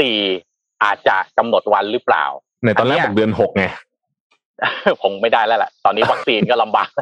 ก็ออกไปเลือกตั้งไม่รู้จะเลือกยังไง ยืดเออแต่ยืดเอาไปเรื่อยๆกันเออผมว่าเวทีนี้น่าสนใจมาก เพราะว่าเป็นการประลองกำลังของเอ่อเอ่อหลายหลายมุ้งด้วย แล้วก็อืมเรียกว่าตัวผู้เล่นต้องบอกตรงๆนะ ผมอยู่กับเอ่อประเทศไทยมาเนี่ย เวทีกรุงเทพมหานคร มีตัวผู้เล่น แล้วก็เนื้อความเวลาที่มาดีเบตน่าสนใจมากกว่าเวทีใหญ่ เกือบจะตลอดเสมอเลยอืม เราเห็นความเป็น professional ของการดีเบต เราเห็นความ professional ของการนำเสนอนโยบายต่างๆ เนี่ย ได้ฟังแล้วเรียกว่าน่าสนใจกว่าเวลาฟังการเลือกตั้งระดับชาติอันนี้ผมเรียนตรงใช่ๆนะครับนี่แค่คิดก็อยากดูดีเบตแล้วนะ ถ้าถ้าเป็นแบบคนบิ๊กเนมทั้งหลายที่ขึ้นมาดีเบตกันเนี่ยเพราะว่าตอนเนี้ยเรายังไม่รู้ว่าใครบ้างที่จะเป็นลงผู้ว่า ไม่ว่าจะในฐานะอิสระหรือได้มาในนามพักอะไรเงี้ยก็ยังไม่ไม่ตัวเลขชื่อออกมา แล้วแต่ก็ยังไม่ออฟฟิเชียลเนาะเราก็อืมอยากรู้อยากติดตามแต่ แต่ที่เราทราบที่คาดว่าน่าจะมีแน่ๆก็คือคุณชัดชาติ มีคุณจักรทิพย์ใช่ไหมครับอืมแล้วก็มีชื่อชื่ออื่นที่ที่โฆษมีณาชื่อเอ่อมีมีชื่ออ่าโรวิทหาดุสาหะที่แปมไม่แปมมีขึ้นมาไม่ยังไม่โอ้ยังนี่ไม่คุณแน่ผมมันที่ก็ชอบจะปล่อยผมอยู่เฉยๆผมนี่แหละและที่บอกไม่มีไม่มีถึงเวลาเซอร์ไพรส์มาหลายคนแล้วนะอ่าใช่ครับผม เออปล่อยปอัล่นอยนี้เราก็ยังไม่รู้นะฮะคุณโรวิทยังไม่ได้บอกอะไรเรานะฮะเราก็ต้องต้องรอรอดูในนามพักมิชชั่นทูเดอะมูนพักเถอะพักพักพักอะก็เอ่อครับเอ้ยยังมียังพอเวลาอีกเล็กน้อยต้องส่งไปบอกอาจารย์นพดลหน่อยบอกว่าขอขอเลทสักห้าทีแล้วผมเริ่มเป็นเก้าโมงแล้วผมบอกอาจารย์มาแล้วเมื่อคืนเอาเลยเริ่มเก้าโมงเหรอเอาก็คุยไปได้เรื่อยๆดิเออผมต้องอื่นบ้างเออแต่วันนี้เดี๋ยวพอดีวันนี้จะมีอัด already เล่มใหม่ครับเล่มนี้เล่มนี้ อ่าบอกโฆษณาไว้ก่อนเลย เฮ้ยผมฟังออเรดี้แล้วผมชอบมากเลยอะเออผมผมชอบมากเลยนะผมผมผมเริ่มติดแล้วกลายเป็นว่าผมต้องฟังทุกอาทุกวันอาทิตย์เลยอะ already นี่อันนี้อันนี้เชียร์ฮะจัดจัดเป็นนานๆนะครับสนุกฮะสนุกดีมากเลยไม่แต่แต่แต่ที่อาจารย์นพดลกำลังจัดอยู่ผมกับพี่ปิ๊กไปร่วมแจมด้วยได้อยู่แล้วเพราะเพราะเพราะอาจารย์นพดลอ่านโคตรละเอียดอ่านละเอียดมาก แต่อ่านโหดมากนะ อ่านเอาวุ้ยอ่าอ่านนโหโหดดมากมาก เราเราเป็นกองกำลังหนุนใช่ไหมครับพี่ปิ๊กเราเป็นเหมือนพิธีกรใช่นี่คือเขาเรียกว่าเป็นการตัดสินใจที่ถูกต้องมากคือเราเชิญอาจารย์ถูกมาดูถูกร่วมรายการเพราะว่าใช่อาจารผมย์แกเป็นห้องเครื่องของรายการ เออ เราก็พยายามใช่ผมอ่านอาทิตย์ไป อาทิตย์ละเล่มเนี่ยนะคือเรียกว่าใจความคงเหลือสักสิบเปอร์เซ็นของหนังสืออะคงคงแบบอาทิตย์ละเล่มนี่ละเอียดขนาดนั้นไม่ไหวแน่นอน อาจารย์เขาอ่านเกินอาทิตย์ละเล่มอีกนะเพราะเขาอ่านมารีวิวกับเรากินหนัเขางสืออ่านเป็นอาหารรีวิวรายการอื่นอีก ของเขาของอาจารย์เองฮะไม่รู้อาทิตย์ละกี่เล่มอะสองสามเล่มมั้งอืมผมว่า เยอะมากอะไม่รู้คนอะไรมาอ่านอ่านหนังสือเลยได้เยอะขนาดนี้ขายของก่อนก็ครับคือเล่มนี้ต้องบอกว่าดีมากเลยนะเป็นหนังสือเออการบริหารที่ดีมากแล้วก็ แต่แต่ว่าแต่แต่นิดนึงผมอันนี้คุยเดนไม่ต้องจะได้คุยตรงนี้ก่อนจะได้ไปพูดในรายการคือเสียอย่างเดียวผมว่าการเขียนเนี่ยพอมันเป็นเรื่องเล่าเนี่ยประเด็นสำคัญประโยคสำคัญมันไปถูกซ่อนอยู่ในการการเขียนไงอืมแต่เป็นหนังสือที่ดีมากเดี๋ยวเราไปฟังเรียนใน already แล้วกัน อืม อืมผู้นี่สักเป็นวันสักวันซีโอซัมซุงใช่ไหมผู้เขียน อืม อืมสักวันจะฝากให้ให้อยากแบบเอ่อให้ already คุยเรื่องหนังสือทะยานบ้างไม่รู้จะมีโอกาสบ้างนะฮะโอ้โหแบบฝันเอาเล่มต่อไปเลยเล่มต่อไปเลยได้ได้คุยได้เล่มต่อไปเลยอืมอืมเดี๋ยวเดี๋ยวแล้วเดี๋ยวเอาคนเขียนมาคุยด้วย เออ เอาไม่เอาดิใช่ไหมเอาคนเขียนไปคุยก็เดี๋ยวแบบว่าไม่วิจารณ์เต็มที่ใช่ไหมเอาเลยวิจารณ์ให้เต็มที่เลยด่าเป็นด่าเฮ้ยเราไม่ได้เขียนไม่ได้เรื่องอะไรก็ว่าพวกเราคุยกับคุณธรรมัสผมไม่ได้วิจารณ์ทุกอย่างในโลกนะ เออใช่หัวหน้าหมู่บ้านท่าแซะหัวหน้าหัวหน้าหมู่บ้านหัวหน้าหมู่บ้านจริก็งก็เป็นเจ้าคู่ครองนครมีมาตอนเนี้ยพี่ปิ๊กเออะอไม่แต่ว่าเราประเทศเราก็ต้องก็ต้องอาจจะต้องก็ต้องแซะๆกันอย่างนี้บ้างแหละจะได้แบบเฮ้ยแต่ผมเห็นแล้วนะหลายทีนะว่า movement ในโซเชียลมีเดียเนี่ย คือเอาอย่างเรื่องวัคซีนเนี่ยชัด เรื่องวัคซีนเนี่ย ก่อนหน้าที่จะเกิดคณะกรรมการชุดนี้ขึ้นมาเนี่ยเอ่อสุดสัปดาห์นั้นทุกคนจำได้ไหมคือในโซเชียลมีเดียเนี่ยพูดกันแต่เรื่องนี้ คือไม่ใช่พูดแต่เรื่องนี้พูดเรื่องนี้เยอะมากๆแล้วกันสำนักข่าวก็เล่นข่าวอืมเอ่อคนใน Twitter คนใน Facebook อะไรก็เล่นเรื่องนี้อะไรอย่างเงี้ยผมว่ามันว่าผมผมมันบอกเกี่ยวคิดไปเอง คิดไปเองหรือเปล่าฮะว่าคณะกรรมการเกิดขึ้นเพราะว่ารายการของเราเนี่ยแหละที่เราไปพูดถึงวันนั้น ไม่ใช่ใช่ไหมไม่ไม่ใช่คือเราก็พูดเป็นเราเป็นหนึ่งในคนที่พูดไงเราเป็นเราก็พูดด้วยเราเป็นหนึ่งคนที่พูดครับแต่คนพูดเยอะคนพูดเยอะ แล้วพอมันพอมันเยอะก็แปลว่ามันเริ่มเป็นสิ่งที่ประชาชนต้องการ ก็คนก็ผมมันก็เลยผมเกิดว่าเนี่ยแหละครับ ผมว่าเนี่ยก็แหเลละยทำให้คือสิ่งที่เขาเราอยากทำเห็ให้นเขากระตุ้นอืมกระตุ้นให้ครับเขาผมว่าขยับขึ้นมา เนี่ยคือสิ่งที่เราอยากเห็นก็คือว่าเอ่อประชาชนก็มีส่วนที่จะ voice ออกมา คือเวลา voice ออกมาเรา voice ในเชิงสร้างสรรค์ เราไม่ด่า เราไม่อยากคาย แต่ไม่ใช่ไม่พูด คือให้กำลังใจได้ให้กำลังใจมันเกิดขึ้นหลังจากที่เราให้ initiative แล้วให้มุมมองแล้ว ว่าอยากเห็นมันเป็นอย่างไร เพราะว่ามันคือ big data อย่างหนึ่งนะมันคือการ empathy อย่างหนึ่ง คุณมีช่องทางที่เป็นโซเชียลมีเดียแล้วมีคนเป็นล้านคนมาบอกคุณว่าเฮ้ยทำไมคุณไม่ทำอย่างนี้อย่างนั้นเพราะคุณอาจจะมีไอเดียเป็นล้านที่คุณเอาไปนำเสนอได้ แล้วถ้าคนส่วนใหญ่เห็นตรงกันว่าควรจะทำอย่างนี้ why not ล่ะทำไมคุณไม่สนใจที่เอานั้นไปทำผมว่าอันนี้คือสิ่งที่เราอยากเห็นคือต่อไปเนี่ยภาคประชาชนเนี่ยมีส่วนร่วมในการร่วมบริหารจัดการประเทศเสร็จแล้วผู้มีอำนาจเอาตัวนี้พิจารณาแล้วก็ทำออกมาบางอย่างเห็นด้วยบางอย่างไม่เห็นด้วยไม่เห็นด้วยก็ออกมาบอกเท่านั้นเอง แต่จะบอกว่าเฮ้ยการให้อินิเชทีฟคือการแซะเนี่ย ผมว่าอันนี้อยู่ที่มุมมอง เอ่อเวลาที่เราทำงานแม้กระทั่งผมทำงานอยู่ในบริษัทผมนะเวลาลูกน้องผมไม่เห็นด้วยอะไรกับผมเนี่ยเขาก็พูดออกมาตรงๆนะคือขอแค่ไม่หยาบคายอืมถ้าผมมองว่าเขาแซะนะ แล้วผมก็บอกว่าเฮ้ยแบบคุณเป็นลูกน้องคุณห้ามแซะเนี่ยต่อไปผมจะไม่ได้ initiative หรือไอเดียอะไรดีๆออกมาเลยนะแล้วผมคนเดียวคิดคนเดียวอะมันจะเป็นไปได้เหรอหรือแม้กระทั่งในซีเลเวลมันจะเก่งถึงขนาดเห็นทั้งองค์กรหรือมันเป็นไปไม่ได้อะอืมงั้นมุมมองจากคนที่อยู่ข้างล่างเนี่ยแหละ ดีที่สุด แล้วต้องมองว่าเขาแซะผมพูดตรงๆ ผมว่ามันก็อาจจะมองแคบไปนิดหนึ่ง ถ้ามองให้กว้างว่าอันนั้นคือ initiative เราจะได้ไอเดียดีๆที่เอามาร่วมกับทนายเยอะแยะมากมาย อืมเขาเขาเขาไม่อยากได้ครับไอเดียผมบอกให้ร้อยเรื่องร้อยเรื่องอยากอยากอยากอยากอยากอยากเอออะโดยว่าเห็นแซะบอกว่าคือพวกแบบงานมันจะไม่เกิดถ้าทุกคนเอออออืมคุณธรรมัสใช่คุณธรรมัสแต่แคปตอนเคยได้ยินคำว่าขุนพลอยพยักไหมไม่เคยอะพี่อันนี้ไม่เคยจริงพยักหน้าพยักหคือน้าอะไรนะพี่ใช่อ๋อพลอยพยักโอเคพยักหน้าพลอยพยักหน้าขุนโอพลอยเคพยักเข้าใจไม่แล้วต้องพยักหน้า อ่าคำนี้มันถูกที่แบบยุคดีครับไหนท่านไม่รู้สักยุคเออได้ครับพี่ดีครับผมเหมาะสมครับท่านท่านครับเจ้านายอะไรอย่างเงี้ยอืมเนี่ยคือมันงานงานดีๆมันจะไม่เกิดถ้าผู้นำแวดล้อมไปด้วยพวกขุนพลอยพยักอะชอบคำว่าชอบคำเนี้ยตลกพลอยพยักเออ เราเราจะบอกว่าจริง ๆ อะ ตอนเนี้ย คือผมว่าเศรษฐกิจไทยปีนี้เนี่ยขึ้นอยู่เรื่องวัคซีนเลยนะ โอ้มันมีสำนักหนึ่งวันก่อน ว่าออกมาบอกว่าถ้าทำไม่ดีเนี่ย ติดลบได้หนึ่งจุดหกนะต้องติดลบไม่ไหวนะครับ ปีเนี้ยครับคือยังไงปีนี้มันต้องบวกนะ บวกเท่าไหร่ได้ไหมมีปีต้องบวก ปีนี้ก็ต้องบวก ถ้าเกิดคิดแบบนี้เนี่ยจริงๆอย่างที่ผมบอกอะคือต้นทุนวัคซีนเนี่ยราคาวัคซีนเนี่ยมันถูกมากอะเทียบกับครับโอกาสถ้าสมมติสมมติสมมติวัคซีนเนี่ยทำให้ปีนี้ GDP จากที่ควรจะบวกสี่ หรือมันติดลบหนึ่งเนี่ยคือห้าเปอร์เซ็นของ GDP นะคุณลองคิดดูห้าเปอร์เซ็นของ GDP นี่มันประมาณเกือบหนึ่งเกือบเกือบหนึ่งล้านล้านบาทนะอืมเพราะฉะนั้นต้นทุนวัคซีนมันเท่าไหร่ก็ต้องเอามาป่ะตอนนี้ผมว่ากลับมาเรื่องวัคซีนแล้วแต่ว่าเรื่องจริงอะอืม ถูกไหมอืมประเด็นเนี้ยเอาเอาเอาเอานี่ได้เอา NPL ของ SME มาคำนวณเทียบกับเอ่อราคาที่จ่ายวัคซีนอะผมมั่นใจว่า NPL ของ SME ยังไงสูงกว่า แล้วอีกเรื่องหนึ่งตอนนี้ผมเริ่มกลับมาเจอเรื่องความงงนี้แล้วครับ ตอนนี้ผมเห็นข่าวเกี่ยวกับสาธารณสุขเนี่ยออกมาจากหลายหน่วยงานมาก ไม่ใช่เฉพาะจากใช่สสบคแล้วเอาเอาอีกแล้วกลับมาเป็นเหมือนคล้ายๆตอนนู้นจำได้ไหมรัฐมนตรีก็พูดนะอืมคนนี้ก็พูดคนนั้นก็พูดเนี่ย ผมว่าอยากให้กลับไปเป็นเหมือนเดิมนะ คือขอเซ็นเตอร์ใช่ที่ที่ใดที่หนึ่งเอาไอสักที่อันหนึ่นี้งจริง ๆ เลยเห็นเยอะมากช่วงเนี้ย มีคนอืมนู้นมาประกาศว่าเดี๋ยวเราจะใช้พื้นที่พื้นที่นี้เป็นการสร้างเตียงสนามนู่นนี่เพิ่มเติมขึ้นมาอะไรเงี้ยมันมันหลายหลายหลาย